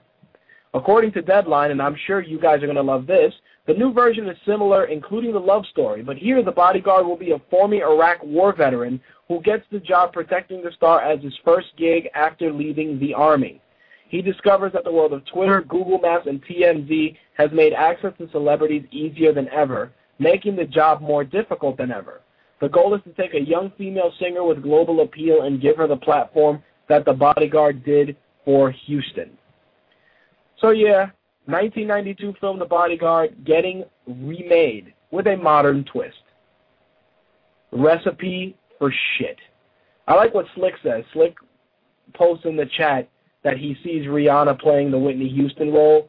And and you know what the sad thing is? I would not even doubt it. And no, Chris Brown is not playing the bodyguard. Jackass. All right. That lovely nugget of movie news actually rounds out the show this week. Um, definitely a, a great show. I, I was very glad to speak to Shad this week. My original guest, Diana Prince, uh, had to reschedule, but we will have her on at a later date. Next week, I will be joined by MMA video blogger Bloodstain Lane. Um, very, very controversial personality in the MMA world. Uh, his videos you can look for on YouTube, uh, either via Team Takeover or Bloodstain Lane. Needless to say, it's going to be a very interesting show next week, and um, it's probably going to be one for the ages. So definitely tune in for MTR number 81. Um, this new hardware actually sounds really good. I actually played back a little bit of the show just to see how the mic worked, and it is a keeper. And there will be much, many more improvements in the coming weeks. There's also going to be a couple of things on the site over the weekend. Like I said, we got articles from Bronx. We got a new Archer article from Slick coming up. We also have Andrea's review of the Cape for this week, which was a two-part episode, and boy, was it a gem. And then pretty much that's it, folks. Got to throw out a couple of plugs to some of the people that support MTR, BeantownGamer.com, GamerFitNation.com, DualShockers.com. Some of our guests, of course, Michael Jai White's website, which is MichaelJaiWhite.com uh, GamerWave as well, GamerWave.com. Can't forget Shad Gaspard site, Shad the Beast Gaspard. Uh. You can look that up. I'm also going to add those links to our site, and you can find those in the links tab later on this evening. Got to also throw a shout out to the ladies at Girl Gamer and GamingAngels.com for supporting MTR. Of course, our content partners, partners this week in wrestling's podcast and MMAValor.com as well. And of course, our buddies over at MMAGospel.com. They had Chris Lozano on this week. Uh, you can check them out every Wednesday at 8:30 p.m. Eastern Standard Time on the Blog Talk Radio Network. And you can also go to MMAGospel.com as well. Got to also thank the VGN crew for supporting MTR. You can get news on all their shows at VGNRadio.com, including Don Anderson's Tumbling with Tumbleweed, which you can listen to Tuesdays at 10 p.m. on the Blog Talk Radio Network. Last but not least, 411 Mania, OCRemix.org. Got to throw a shout out to the crew at Film Drunk Always. And that's pretty much it. You've just heard My Take Radio episode 80 for Thursday, February 24th, 2011. If you have any emails, questions, or concerns, and would, or would like to be a guest, you can email me at mtrhost at mytakeradio.com. If you're on Twitter, you can follow the show account, mytakeradio, or you can follow my personal account, Akuma25, A-K-U-M-A, the number 25, for my personal account. Head over to our Facebook fan page. If you have not become a fan yet, it's my take. It's facebook.com slash my take radio. And also, I've gotten a couple of requests uh, for my gamer tag info for a couple of games. If you're on Twitter, just shoot me a message. Let me know who you are, and I will DM you my gamer tag. And just please, if you do send me a request on PSN or Xbox Live, please do me a favor and let me know who the fuck you are. Just because I don't want to clog my uh, my friends list with people who I have no idea who they are, because it makes things very confusing. So please, if you do that, let me know who you are. And that's going to wrap it up, folks. I will see you guys next week for episode 81. Bloodstain Lane will be my guest. And that's it. Thank you all for listening. Thanks again to Shad Gaspard for being a kick-ass guest. I wish him the best of luck with all his upcoming projects, and I'm sure we have not heard the last from him. Catch you guys later. Peace. This week's outro will be from OC Remix, and it is going to be the Bare Knuckle Blitz from Will Rock, and you can get that from the OC Remix album, Heroes and Villains, on ocremix.org.